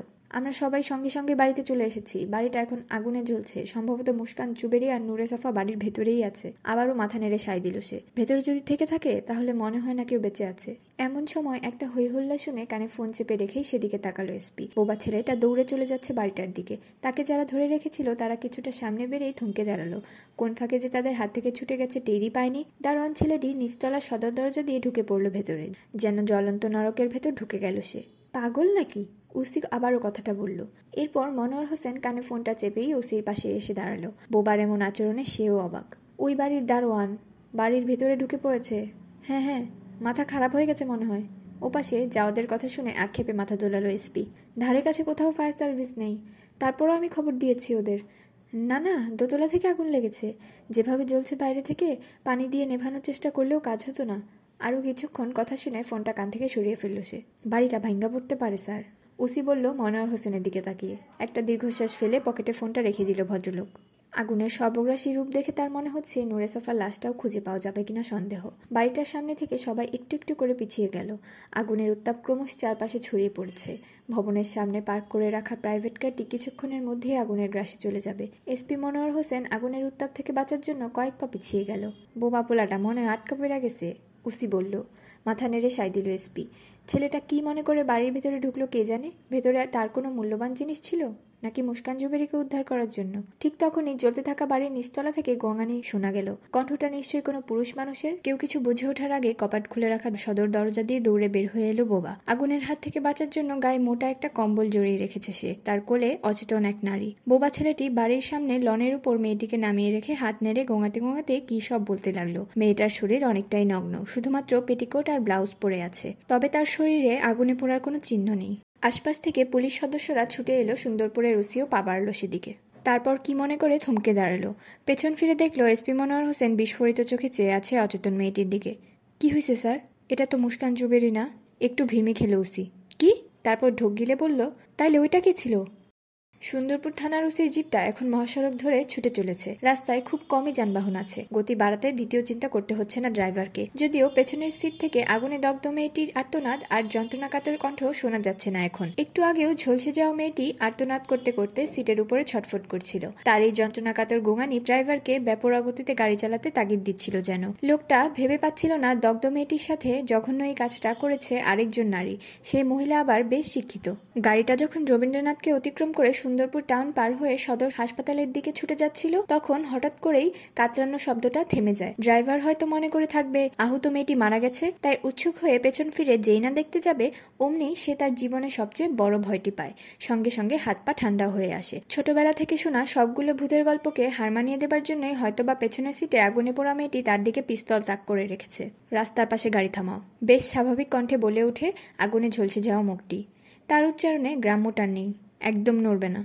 যা বলি তাই করবে নইলে গুলি করব। মাথামুন্ডু কিছুই বুঝতে পারছিল না বেচারা ড্রাইভার। হতবুদ্ধিকর এক ঘোরের মধ্যেই গাড়ির গতি কমিয়ে দিল সে। আস্তে করে রাস্তার পাশে ওটা থামাতেই তার মনে হয় এই রাতে নির্জন রাস্তায় ভূতের খপ্পরে পড়েছে সে। ভূতটা ভর করেছে এইমাত্র মরে যাওয়া মেয়েটির উপরে। কিন্তু সে ভেবে পাচ্ছিল না ভূতটার হাতে পিস্তল এলো কি করে। পিস্তলের মুখে জিপ থেকে নেমে পড়ে সে। তারপর ভূতটার নির্দেশ মতো ঘুরে দাঁড়ায় দুহাত তুলে। কয়েক মুহূর্ত পরেই শুনতে পায় গাড়িটা শব্দ করে চলে যাচ্ছে। পেছন ফিরে হতবাক হয়ে দেখতে পায় প্রচণ্ড গতিতে চলে যাচ্ছে ওটা। রিয়ার মিররে ড্রাইভারের হতভম্ব হয়ে যাওয়া চেহারাটা দেখে মুচকি হেসেছিল মুস্কান জুবিরি আমেরিকায় গিয়ে ষোলো বছর বয়সে ড্রাইভিং শিখেছিল সে। আঠারো পেরোবার পর মেডিকেল কলেজে ভর্তির সময় থেকেই গাড়ি চালিয়ে ক্যাম্পাসে যেত। ড্রাইভিংয়ের নেশা আজও ছাড়তে পারেনি।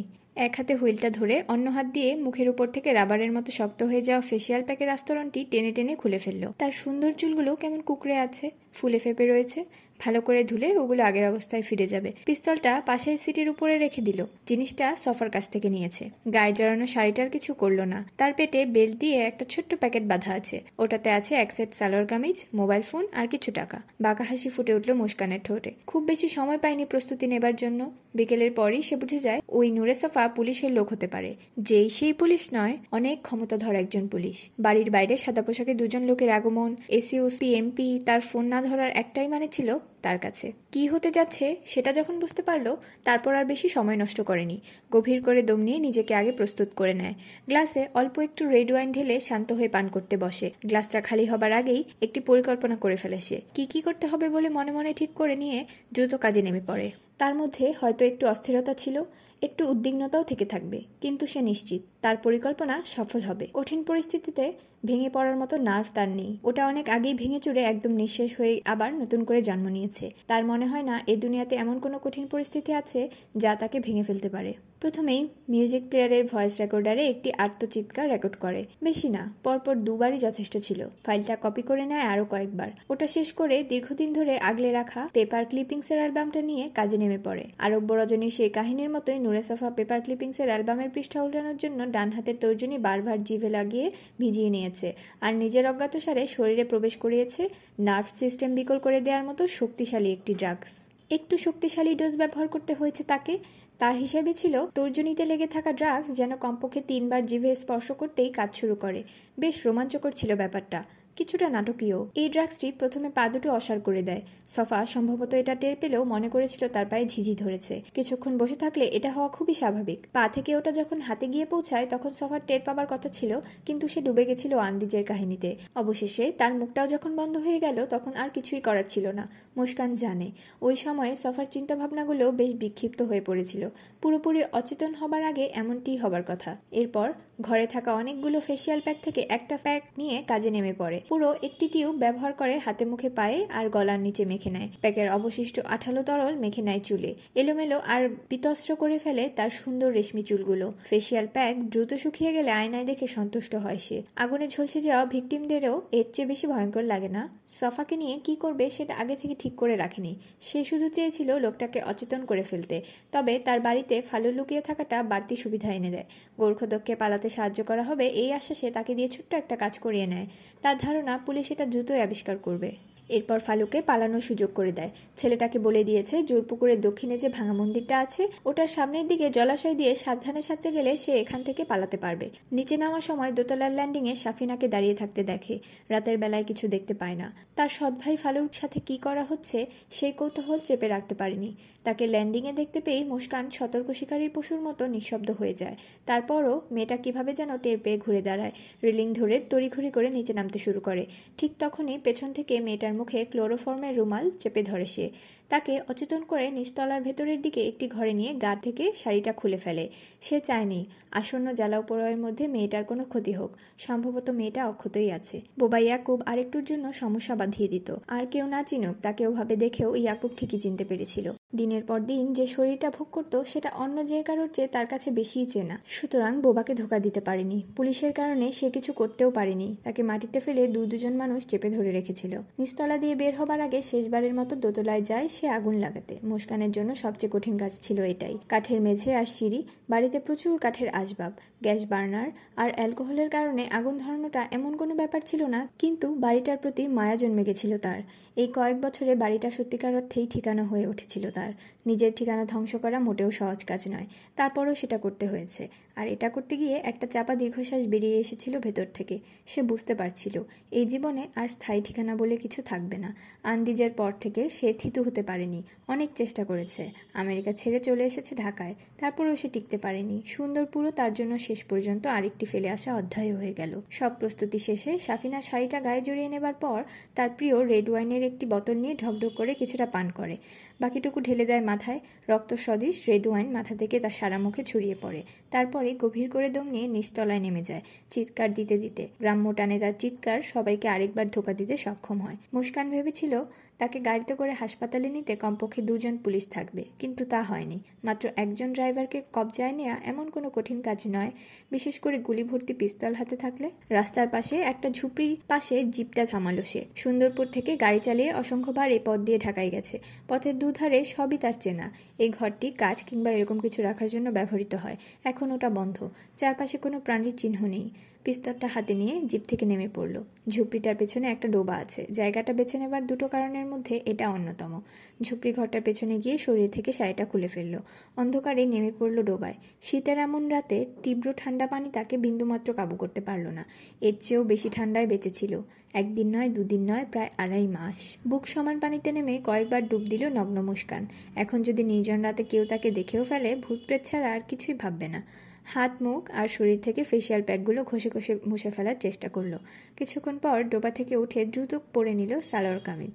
জিপে উঠে বসল আবারও। তবে এই গাড়িটা বেশিক্ষণ ব্যবহার করতে পারবে না। তাকে খুব দ্রুত এটা পরিত্যাগ করতে হবে। গাড়ির হুল ধরে রাস্তার দিকে চোখ রেখে একটু ভেবে নিল মুস্কান। এই মুহূর্তে যাবার মতো একটাই ঠিকানা আছে, আর সেটা অন্য একটি জরুরি কাজ করার জন্য উপযুক্ত জায়গা। সুন্দরপুরের জমিদার বাড়িটি চিতার মতোই জ্বলে পুড়ে খাক হয়ে গেছে। খবর পাবার চল্লিশ মিনিট পর ফায়ার সার্ভিসের একটা গাড়ি চলে এলেও ততক্ষণে পুরো বাড়িটিতে আগুন এমনভাবে ছড়িয়ে পড়েছে যে, দুটো হোস পাইপ দিয়ে আগুন নেভানোটা বাল ঘিল্ল বলেই মনে হয়েছে স্বয়ং ফায়ারম্যানদের কাছে। বলতে গেলে, সারা রাত ধরেই আগুন জ্বলেছে, আর সেই দৃশ্য দাঁড়িয়ে দাঁড়িয়ে দেখেছে অল্প কিছু মানুষ। রাতকানা মেয়েটিকে বাড়ির বাইরে নিয়ে আসার কিছুক্ষণ পরই তার জ্ঞান ফেরে। সে যা বলল তা শুনে এসপি মানোয়ার ও থানার ওসি হতভম্ব। তাদের সামনে দিয়ে তাদের চোখে ধুলো দিয়ে রীতিমতো বোকা বানিয়ে মুস্কান জুবেরি সটকে পড়েছে, আর তাকে পালিয়ে যেতে সাহায্য করেছে স্বয়ং পুলিশ। থানায় যে গাড়িটা করে মিসেস জুবেরিকে হাসপাতালে নিয়ে যাওয়া হয়েছিল, সেই গাড়ির ড্রাইভার আধ ঘণ্টা পর এসে জানায় কি ঘটনা ঘটে গেছে। মনোয়ার হোসেন সব শুনে হতবাক হয়ে চেয়ে থাকে বেশ কয়েক মিনিট। আগুনে পুড়ে ঝলসে যাওয়া একজন মহিলা কীভাবে এটা করতে পারল, তার তো বেঁচে থাকা নিয়েই সন্দেহ ছিল। ড্রাইভার অবশ্য জানতো না, পোড়া মেয়েটি মুস্কান জুবেরি। এসপি আর ওসি যখন তাকে এটা বলল, সে চুপ মেরে গেল। পুরো ব্যাপারটাই পুলিশের কাছে রহস্যময়। তারা এর কোনো ব্যাখ্যা খুঁজে পেল না। মুস্কান জুবেরি কীভাবে আগুন পোড়ার ধোকা দিতে পারল সেটা মাথায় ঢুকছে না। রাত দুটোর দিকে ব্যর্থ মনোরথে নিজের কোয়ার্টারে ফিরে আসে এসপি আর সুন্দরপুরের রুসি তার লোকজন নিয়ে নেমে পড়ে বাড়িটার আশেপাশে তল্লাশির কাজে। দুজন কনস্টেবলকে মেইন গেটে পাহারায় বসিয়ে দেয়। দোতলা বাড়িটি ভেতর থেকে ভেঙে পড়লেও সম্মুখ ভাগটি তখনও দাঁড়িয়েছিল আগুনের শিখা নিভে গেলেও ছাই চাপা আগুন জ্বলেছে ভোর পর্যন্ত।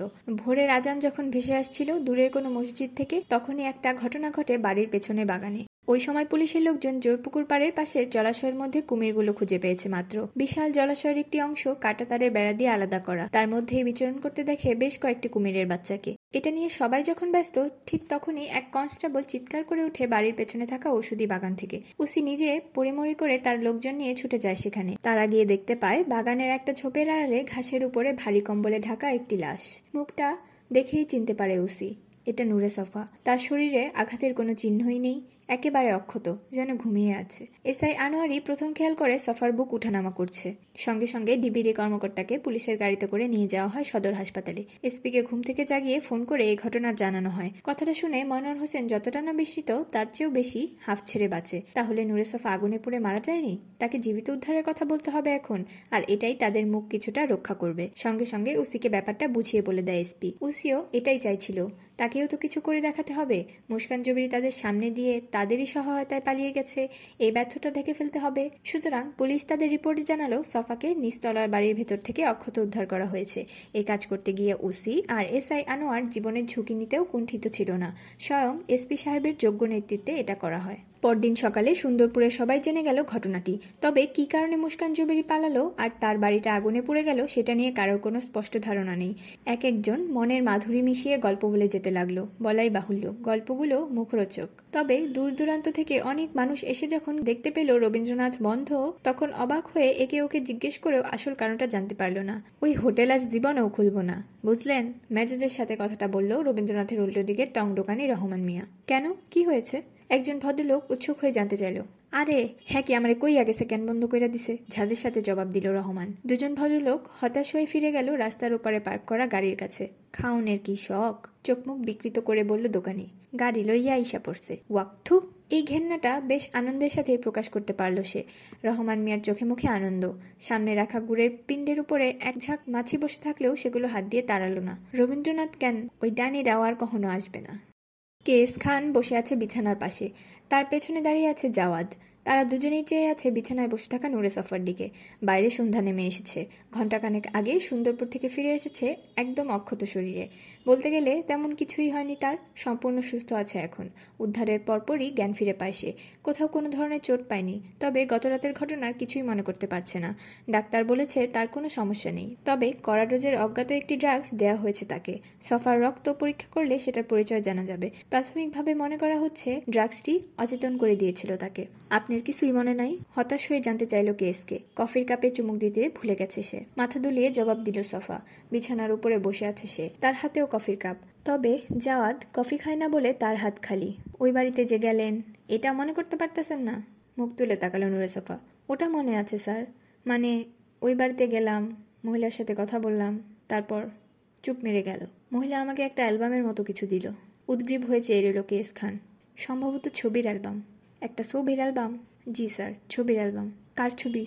মুস্কান জুবেরির। মনে করার চেষ্টা করেও ব্যর্থ হলো সে। ওর ছোটবেলার ছবি, তারপর আর কিছু মনে করতে পারল না। দীর্ঘশ্বাস ফুলল কেসকে সে বুঝতে পারছে সফার অবস্থা। একটা বইয়ে পড়ছিলাম, এক ধরনের ড্রাগস আছে। এটা যার উপরে অ্যাপ্লাই করা হয়, তার মেমোরি লস হইয়া যায়। টেম্পোরারি মেমোরি পুরা ইরেস কইরা দেয়। এই জন্য ড্রাগসটা কাজ শুরু করার কয়েক মিনিট আগে থেকে যে মেমোরি আছে, তাও নষ্ট হইয়া যায়। একটু থেমে আবার বলল সে, সব স্মৃতি টেম্পোরারি মেমোরিতে থাকে। তারপর সেটা পার্মানেন্ট মেমোরিতে চলে যায়, বুঝলেন? সাফা অবাক হলো। ডিভির ইনভেস্টিগেটর এসব কথা কি করে জানে? এইগুলা বই পইরা জানছি। শিশুসুলভ হাসি দিয়ে বলল কেস খান। কিন্তু স্যার, বলল নুরে সফা, যতটুকু মনে পড়ছে, আমি ওখানে কোনো কিছুই খাইনি। ওই মহিলাও আমার থেকে বেশ দূরে বসেছিল। তাহলে এটা কীভাবে হলো? কন কি? অবাক হলো কেসকে। নতুন কোনো ব্যাখ্যা খুঁজতে লাগল। কোনো রকম কন্ট্যাক্ট হয় নাই। আপনি কিছু মুখেও দেন নাই।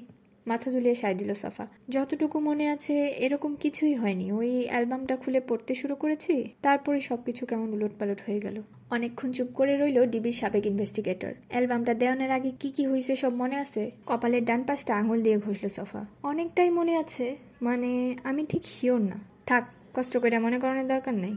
কয়েকদিন রেস্টে থাকেন, সব ঠিক হয়ে যাবে মাথা নেড়ে সাই দিল নুরে সাফা। মিসেস জুবেরি সব কিছুই নিজ থেকে বলেছিল, আমি যেসব বিষয় নিয়ে সন্দেহ করছি, তার সব কিছু পরিষ্কার করে দিয়েছিল। তাই নাকি? জি স্যার। মহিলাকে নিয়ে আমি যেসব সন্দেহ করেছিলাম সব কিছুর লজিক্যাল এক্সপ্লেনেশন দিয়েছিল।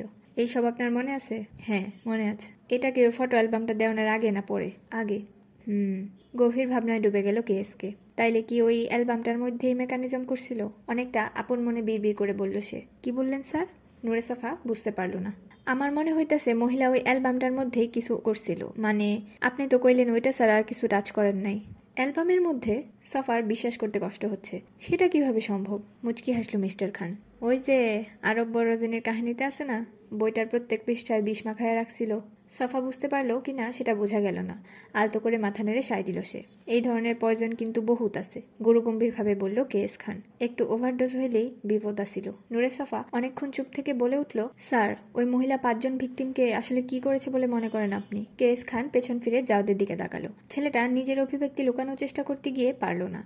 গাল চুলকে কাচুমাচু খেলো একটু। অর্গান পাচারের ব্যাপারে কি কোনো প্রমাণ জোগাড় করতে পেরেছেন হাসপাতালের ওই ডাক্তারের কাছ থেকে? মাথা দোলালো কেস খান, দীর্ঘশ্বাস ফিলোসফা এই কেসটা তাহলে আপনার, আমার, দুজনের জন্যই প্রথম ব্যর্থ কেস হয়ে গেল, তাই না, স্যার? কেসকে নিঃশব্দে হাসি দিল নুরে সফা একটু অবাকি হলো। কেসটা কইলাম সলভ, খালি আসামি ধরন বাকি। ওইটা করা যাইব? আপনি কোনো চিন্তা করেন না, সে ধরা পড়বই। ভুরু কুচকালো সফা। কেস সলভ মানে? আমরা তো জানিই না মুস্কান জুবেরি পাঁচজন ভিক্টিমের সাথে কি করেছে। হাসি দিয়ে সফাকে আশ্বস্ত করল কেসকে। এইটা আসলে আমরা জানি। কথাটা বলে জাওদের দিকে তাকালো। আপনি রে পরে সব বলব। এখন রেস্ট নেন। উঠে দাঁড়াল সাবেক ডিবি কর্মকর্তা। আপনি জানেন, মাথা নেড়ে সাই দিয়ে আবারও আশ্বস্ত করল কেএস খান। তাহলে আমাকে বলছেন না কেন? মুস্কান জুবির ওই পাঁচজন ভিকটিমকে কি করেছে? কেন করেছে? মুস্কান কোনো অর্গান পাচারের সাথে জড়িত না। আপনার এই হাইপোথিসিসটা ভুল ছিল। পুরো কথাটা শোনার জন্য অপেক্ষা করছিল সে। মহিলা তার ভিকটিমদের শরীরের একটা অর্গান খায়া ফেলতো। কি? কথাটা শুনে ভিড়মি খেলো সফা। এরকম একজন রুচিবান মহিলা এটা কেন করবে? অবিশ্বাসে বলে উঠল সে। সফা যে আন্দিজের ঘটনাটা জানে না, সেটা বুঝতে পারল। এই লম্বা গল্পটা এখন না বলে সরাসরি আসল প্রসঙ্গে চলে গেল। কারণ খুব কঠিন একটা সিচুয়েশনে পইরা। বাই অ্যাক্সিডেন্ট সে ইনভেন্ট করছে মানুষের শরীরে একটা বিশেষ একটা অঙ্গ খাইলে যৌবন ধৈরা রাখা যায়। বিস্ময় চেয়ে রইল সফা। এটা তো পুরোপুরি আজগুবি কথা। মেনে নিতে না পেরে বলে উঠল সে। কুসংস্কার ছাড়া আর কিছুই না। বিকৃত মস্তিষ্কের কাজ কারবার কেসকে কিছুই বলল না। আপনি এটা বিশ্বাস করেন স্যার? দেখেন আমি হইলাম যুক্তির মানুষ। যুক্তি ছাড়া কিছুই বিশ্বাস করি না। যা দেখি নাই দুই নয়নে তা মানি না গুরুর বচনে। আমিও স্যার। এইসব আজগুবি ফালতু কথা কে বলেছে? ওই ডাক্তার আশকার ইবনে সাইদ ও ওকে আমি এমন শিক্ষা দেব? দাঁতে জাত চেপে বলল সফা। আমাদের সাথে রসিকতা। এসব কথা বলে ওই ডাক্তার আসলে অর্গান পাচারের ব্যাপারটা আড়াল করতে চাইছে স্যার। গাল চুলকালো কেসকে। অবিশ্বাসে চেয়ে রইল সফা। সে জানে কেস খানের এই ভঙ্গিটির অর্থ কি। আপনি এই উদ্ভট গল্পটা বিশ্বাস করেন? কয়েক মুহূর্ত চুপ করে থেকে বলল, আমি কি বিশ্বাস করি না করি? সেইটা বলার আগে আমার একটা কথা বলেন। আপনি তো মহিলার সামনে থেকে দেখছেন। বলেন তো, ওর বয়স কত হইতে পারে? একটু ভেবে নিল সফা। কত হবে? ত্রিশ? বড়জোর পঁয়ত্রিশ? এর বেশি হবে না, আমি নিশ্চিত। অবশ্য মহিলাকে দেখলে যদি আরও কম বয়সী মনে হয়, তাহলেও দোষ দেওয়া যাবে না। দীর্ঘশ্বাস ফেলল কেস খান। মুস্কান জুবিরের বর্তমান বয়স ছেষট্টি। সফার মনে হলো তার সাথে মস্করা করা হচ্ছে। ছেষট্টি মানে ষাট যোগ ছয়। সুন্দরপুরের এমপি আসাদুল্লাহ সারাদিন এতটা ব্যস্ত ছিল যে নিজের এলাকার খবর নিতে পারেনি। রাজনীতি এমনিতেই ব্যস্ততম একটি পেশা। তার উপরে ক্ষমতাসীন দলের এমপি হলে ব্যস্ততা বেড়ে যায় কয়েক গুণ। শীতকালীন সংসদ অধিবেশন চলছে। অনেক দিন পর আজ সংসদে বসেছিল কয়েক ঘণ্টা একসময় ঘুমিয়েও পড়েছিল। এ নিয়ে কলেগেরা হাসাহাসি করেছে। নিজ দলের এক এমপি টিটকারি মেরে বলেছে, মাল টেনে এসেছে কিনা। কথাটা সে সহজভাবেই নিয়েছে, অন্তত বাহ্যিকভাবে। কিন্তু ভেতরে ভেতরে গজগজ করে উঠেছিল। হারামজাদা, আমি এখনও তোর মতো হতে পারিনি। কোথায় কি খেয়ে যেতে হয়, সেটা ভালো করেই জানি। অবশ্য মুখটা এমন করে রেখেছিল যেন, কি যে বলেন না ভাই টাইপের। যাই হোক, রাত নটার পর সংসদ ভবন থেকে বের হয়ে আরেক এমপির বাসায় গিয়ে মাল অবশ্য ঠিকই টেনেছে। সেটা আর এমন কি, সবাই তো করে, কেউ স্বীকার করে, কেউ করে ভণ্ডামি। রাত বারোটার পর ফাঁকা অ্যাপার্টমেন্টে ফিরে মেজাজটাই বিগড়ে গেল। সারাদিন এত কাজ করার পর যদি শূন্য বাড়িতেই ফিরে আসতে হয়, তাহলে এত সব কিসের জন্য করছে? তার বউ বাচ্চারা মনে করে, এই দেশে মানুষ থাকে না। কানাডার নিশ্চিন্ত জীবনযাপন করে ওরা। এজন্য অবশ্য ওদেরকে খুব বেশি দোষও দেয়া যায় না। এক এগারোর আগে ভাগে সে নিজেই পরিস্থিতি আজ করতে পেরে অনেকের মতো বউ বাচ্চাকে ওখানে পাঠিয়ে দেয়। শত শত রাজনীতিকের বেগম সাহেবারা থাকেন বলে কানাডার ওই জায়গাটাকে এখন লোকজন বেগমগঞ্জ বলে টিটকারি মারে। জামা কাপড় না খুলেই বিছানায় গিয়ে ধপাস করে বসে পড়ল। পকেট থেকে দুটো সেলফোন বের করে রাখল বালিশের পাশে।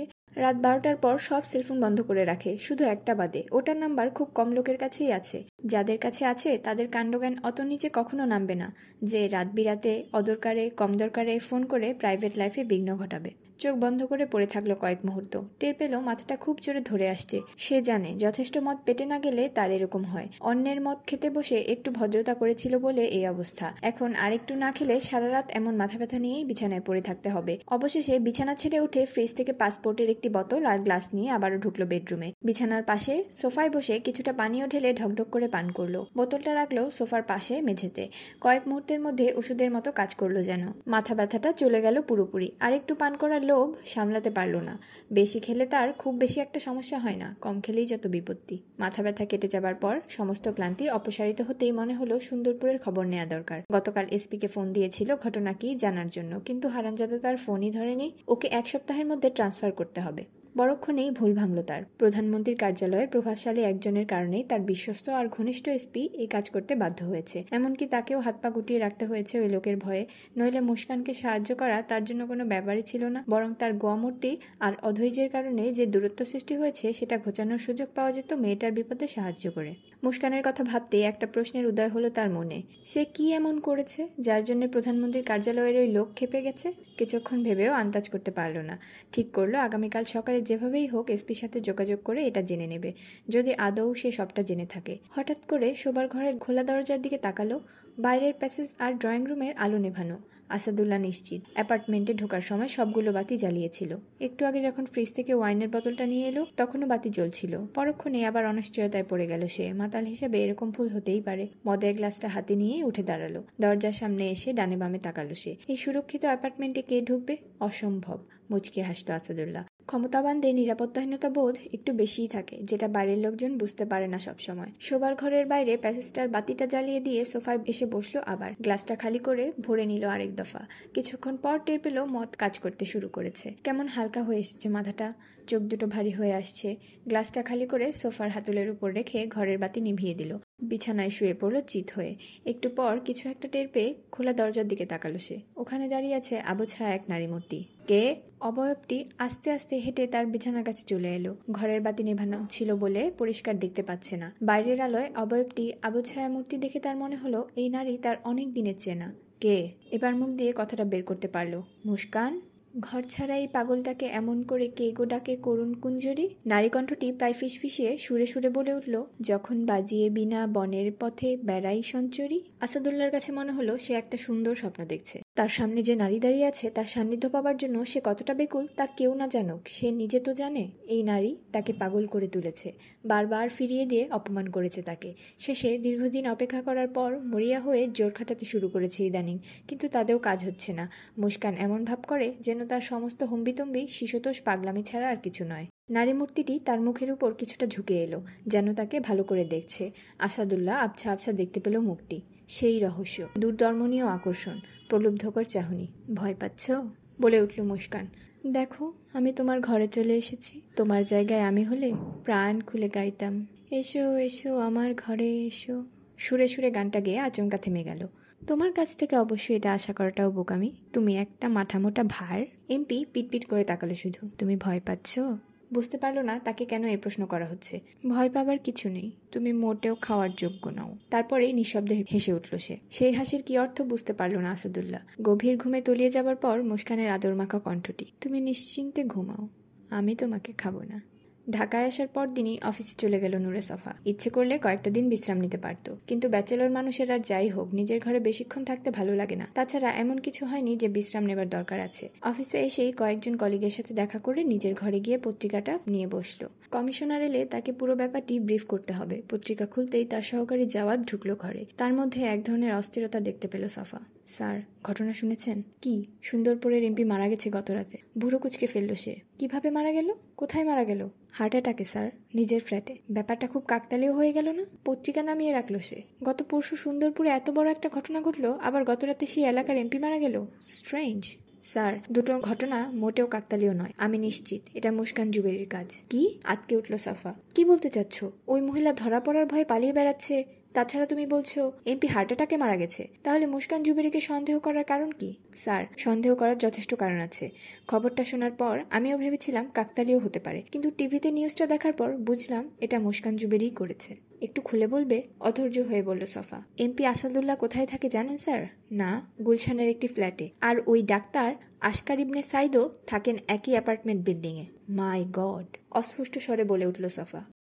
মুস্কান জুবেরিকে ধরা না গেলেও নুরে সফা বেশ বাহবা পেলেও ঊর্ধ্বতন কর্মকর্তার কাছ থেকে। এমনকি শেষ ভিকটিম হাসিবের মামা, প্রধানমন্ত্রীর কার্যালয়ের প্রভাবশালী ব্যক্তিটিও ফোন করে তাকে ধন্যবাদ জানিয়েছে। যে কেসটার কোনো কুল কিনারা কেউ করতে পারেনি, সামান্য অগ্রগতিও দেখাতে পারেনি, সেখানে সফা যতটুকু করেছে তা তো বিস্ময়করই বটে। হ্যাঁ আসামিকে ধরা যায়নি। তাতে কি? তাকে ধরার কাজ এখনও অব্যাহত আছে। যে কোনো সময় ওই মহিলাকে ধরা সম্ভব হবে। কর্তাদের এমন কথায় অবশ্য সফা মনে মনে একমত হতে পারেনি। তার ধারণা মুস্কান জুবেরি চিরকালের জন্য ধরাছোঁয়ার বাইরে চলে গেছে। এর পক্ষে যুক্তি দিতে পারবে না সে। তবে এটাই তার দৃঢ় বিশ্বাস। সুন্দরপুরের এমপি মারা যাবার কথা শুনে এ নিয়ে কমিশনারের কাছে গিয়ে বলেছিল, ঘটনাটা নিছক, হার্ট অ্যাটাকের নাও হতে পারে। একই ফ্ল্যাটে মুস্কানের ঘনিষ্ঠ ডাক্তার আশকার ইবনে সাইদ থাকেন। এই ভদ্রলোক মুস্কানের প্রায় সব ব্যাপারই জানেন। যদিও পাঁচজন ভিকটিমের ব্যাপারটা তিনি জানতেন না বলেই দাবি করেছেন। সফার কাছ থেকে এ কথা শুনে কমিশনার বলেছেন, ফরেন্সিক রিপোর্টে যদি সন্দেহজনক কিছু থাকে, তাহলে এটা নিয়ে তারা তদন্ত করে দেখতে পারে। কিন্তু নিছক একই ফ্ল্যাটে বসবাস করার জন্য এরকম সন্দেহ করাটা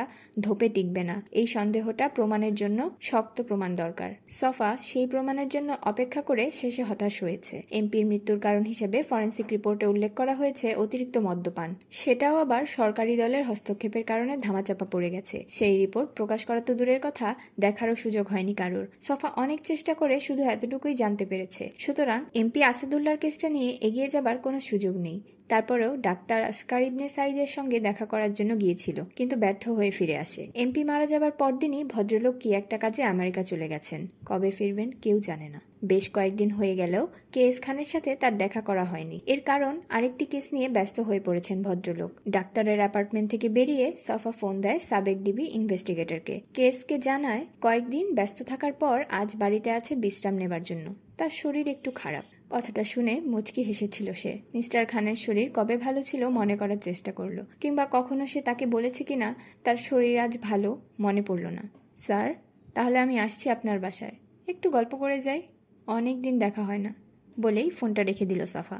জমিদার বাড়িটি পুড়ে যাবার পর এমপি আসাদুল্লার মৃত্যু সুন্দরপুরকে একটু নাড়িয়ে দিলেও দু সপ্তাহ পরেই সবকিছু আবার স্বাভাবিক হয়ে উঠল। কেবল রবীন্দ্রনাথ এখানে কখনো খেতে আসেননি বাদে। অদ্ভুত নামের রেস্টুরেন্টটি সেই যে বন্ধ হয়েছে আর খোলেনি। এর কর্মচারীরা কোথায় চলে গেছে কে তাদের চলে যেতে বলেছে সেটাও কেউ জানে না। এখনও অনেকেই রবীন্দ্রনাথের সামনে গাড়ি থামিয়ে হতাশ হয়ে দেখতে পায় দরজা, জানালা সব বন্ধ। চমৎকার আর অদ্ভুত সাইনটাও জ্বলছে না আর। তাদের বেশিরভাগই রাস্তার উপারে রহমান মিয়ার টং দোকানে গিয়ে জানতে চায় ঘটনা কি। শুরুতে এই এক কথা বলতে বলতে রহমানের মেজাজ প্রায় বিগড়ে যেত। লোকজনের এই সব প্রশ্ন করা যেন অচিরেই বন্ধ হয়ে যায় সেই কামনাই করতো মনে মনে। তবে দ্রুতই সে বুঝতে পারল ব্যাপারটা তার জন্য লাভজনক হয়ে উঠছে। যারা জিজ্ঞেস করতে আসে তাদের মধ্যে কেউ কেউ হতাশ হয়ে তার চায়ের দোকানের বেঞ্চে বসে চা সিগারেট খায়। তাই রহমান মিয়াও তার বিজনেস পলিসি বদলে ফেলল। রবীন্দ্রনাথ সম্পর্কে খোঁজখবর করতে আসলেই সে এখন বলে, সামনের মাস থেকে আবার চালু হইব। এরকম পাক্কা খবর নাকি তার কাছে আছে। এ কথা শুনে হতাশ কাস্টমাররা কিছু আশা নিয়ে ফিরে যায়। কেউ কেউ তার বিখ্যাত গুড়ের চাও খায়, সেই সঙ্গে সিগারেট। ওদিকে আতর আলী প্রায় এক সপ্তাহ হাসপাতালে থেকে বাড়ি ফিরে আসে। অল্পের জন্য বেঁচে গেলেও সুস্থ হতে খুব বেশি সময় নেয়নি সে। আবারও থানার ইনফর্মার হয়ে কাজ করছে। তবে আগের মতো আর তুচ্ছ তাচ্ছিল্য করা হয় না তাকে। হাজার হলেও নুরে সফার মতো জাদরের লোকজনের সাথে ঘনিষ্ঠতা রয়েছে, যাকে উসি তো উসি, স্বয়ং এসপিও সমীহ করে চলে। এর মধ্যে দু একবার সফা ফোন করে তার খোঁজ খবরও নিয়েছে। তার হাতে এখন যে নতুন মোবাইল ফোনটা আছে, সেটা সফাই ঢাকা থেকে উপহার হিসেবে পাঠিয়েছে। এই উপহারের কথা সে সবখানে বলে বেড়ায়। লোকে যাতে বোঝে, ওই নুরে সাফা তাকে কি চোখে দেখে। এখনও সে রহমান মিয়ার দোকানে এসে চা খায়, সিগারেট কেনে। কিন্তু দোকানি আর তার অগোচরে তাকে নিয়ে আজেবাজে কিছু বলে না। সুন্দরপুরের রমাকান্ত মাস্টার অভ্যাসবশত উঠোনে বসে সকালের রোদ পোহাচ্ছিলেন একদিন। এমন সময় পোস্ট অফিসের পিয়ন এসে তার হাতে একটা মোটা প্যাকেট দিয়ে চলে যায়। ঢাকা থেকে এসেছে পার্সেলটি। প্রেরক ময়েজউদ্দিন খন্দকার নামের এক আইনজীবী। বিস্মিত মাস্টার ঘরে না গিয়ে উঠোনে বসেই প্যাকেটটা খুলে দেখেন অলোকনাথ বসুর সম্পত্তির বেশ কিছু অংশ তাকে ট্রাস্টি করে দান করা হয়েছে। ঢাকায় গিয়ে আইনজীবীর সাথে বসে বাকি কাগজপত্র তৈরি করার জন্য তাকে অনুরোধ করে একটি চিঠিও দেওয়া হয়েছে। সেই সাথে ছোট্ট একটি চিরকুট। রমাকান্ত কামার বুঝতে পারলেন ওটা কার। অলোকনাথের নাত বউ সুন্দরপুর ছেড়ে চলে যাওয়ার আগে বোবা ছেলেটার মাধ্যমে এরকম হাতের লেখা চিরকুট পাঠিয়ে তাকে জমিদার বাড়িতে ডেকে নিয়ে গেছিল। মহিলার কাছ থেকে প্রস্তাবটা শুনে ভিড়মি খেয়েছিলেন মাস্টার। এত বড় সহায় সম্পত্তি হুট করে তার মতো একজনের কাছে কেন দিতে চাইছে? তার সাথে তো মিসেস জুবিরির কখনো কথাই হয়নি। সুন্দরপুরে আসার পর মহিলা দু একবার লোক পাঠিয়ে তাকে দেখা করতে বলেছিল। তিনি যাননি। প্রস্তাবটা শোনার পর অনেকক্ষণ চুপ করে থাকেন মাস্টার। কিছুটা ভয়ও পেয়েছিলেন। আর এই কথাটা মিসেস জুবিরের কাছে অকপটে বলেছিলেনও তিনি। ভদ্রমহিলা তাকে আশ্বস্ত করে বলেছিল, এমপি আসাদুল্লাহকে নিয়ে তিনি যেন কোনো দুর্ভাবনায় না থাকেন। তার সামান্য পরিমাণ ক্ষতি করার মতো অবস্থায়ও থাকবে না ওই এমপি। মহিলার কথা অক্ষরে অক্ষরে সত্যি হয়েছে। গভীর করে দম নিয়ে চিরকোটটায় চোখ বোলালেন তিনি। খুব বেশি কথা লেখা নেই সেখানে। সম্পদ সম্পত্তি, খারাপ মানুষের হাতে পড়লে দশের ক্ষতি, দেশের ক্ষতি। ভালো মানুষের হাতে পড়লে মহৎ কিছুর জন্ম হয়। আপনি এই সম্পত্তি নিয়ে কি করবেন, সে নিয়ে আমার কোনো সংশয় নেই। শুধু একটা ছোট্ট অনুরোধ। রবীন্দ্রনাথকে চমৎকার একটি লাইব্রেরি বানাবেন। বইয়ের যে শক্তিশালী খাবার এখন পর্যন্ত আবিষ্কার হয়নি। ওই লাইব্রেরিটা যদি রবীন্দ্রনাথের নামে হয়, তাহলে আমি ভীষণ খুশি হব। একটা কথা মনে রাখবেন, এটা আমি আপনাকে দিইনি। রাশেদ জুবেরি তার জীবন বাঁচানোর জন্য আপনার কাছে চিরকালই কৃতজ্ঞ ছিল। সে হয়তো মুখ ফুটে সেটা কখনো বলতে পারেনি। ভালো থাকবেন।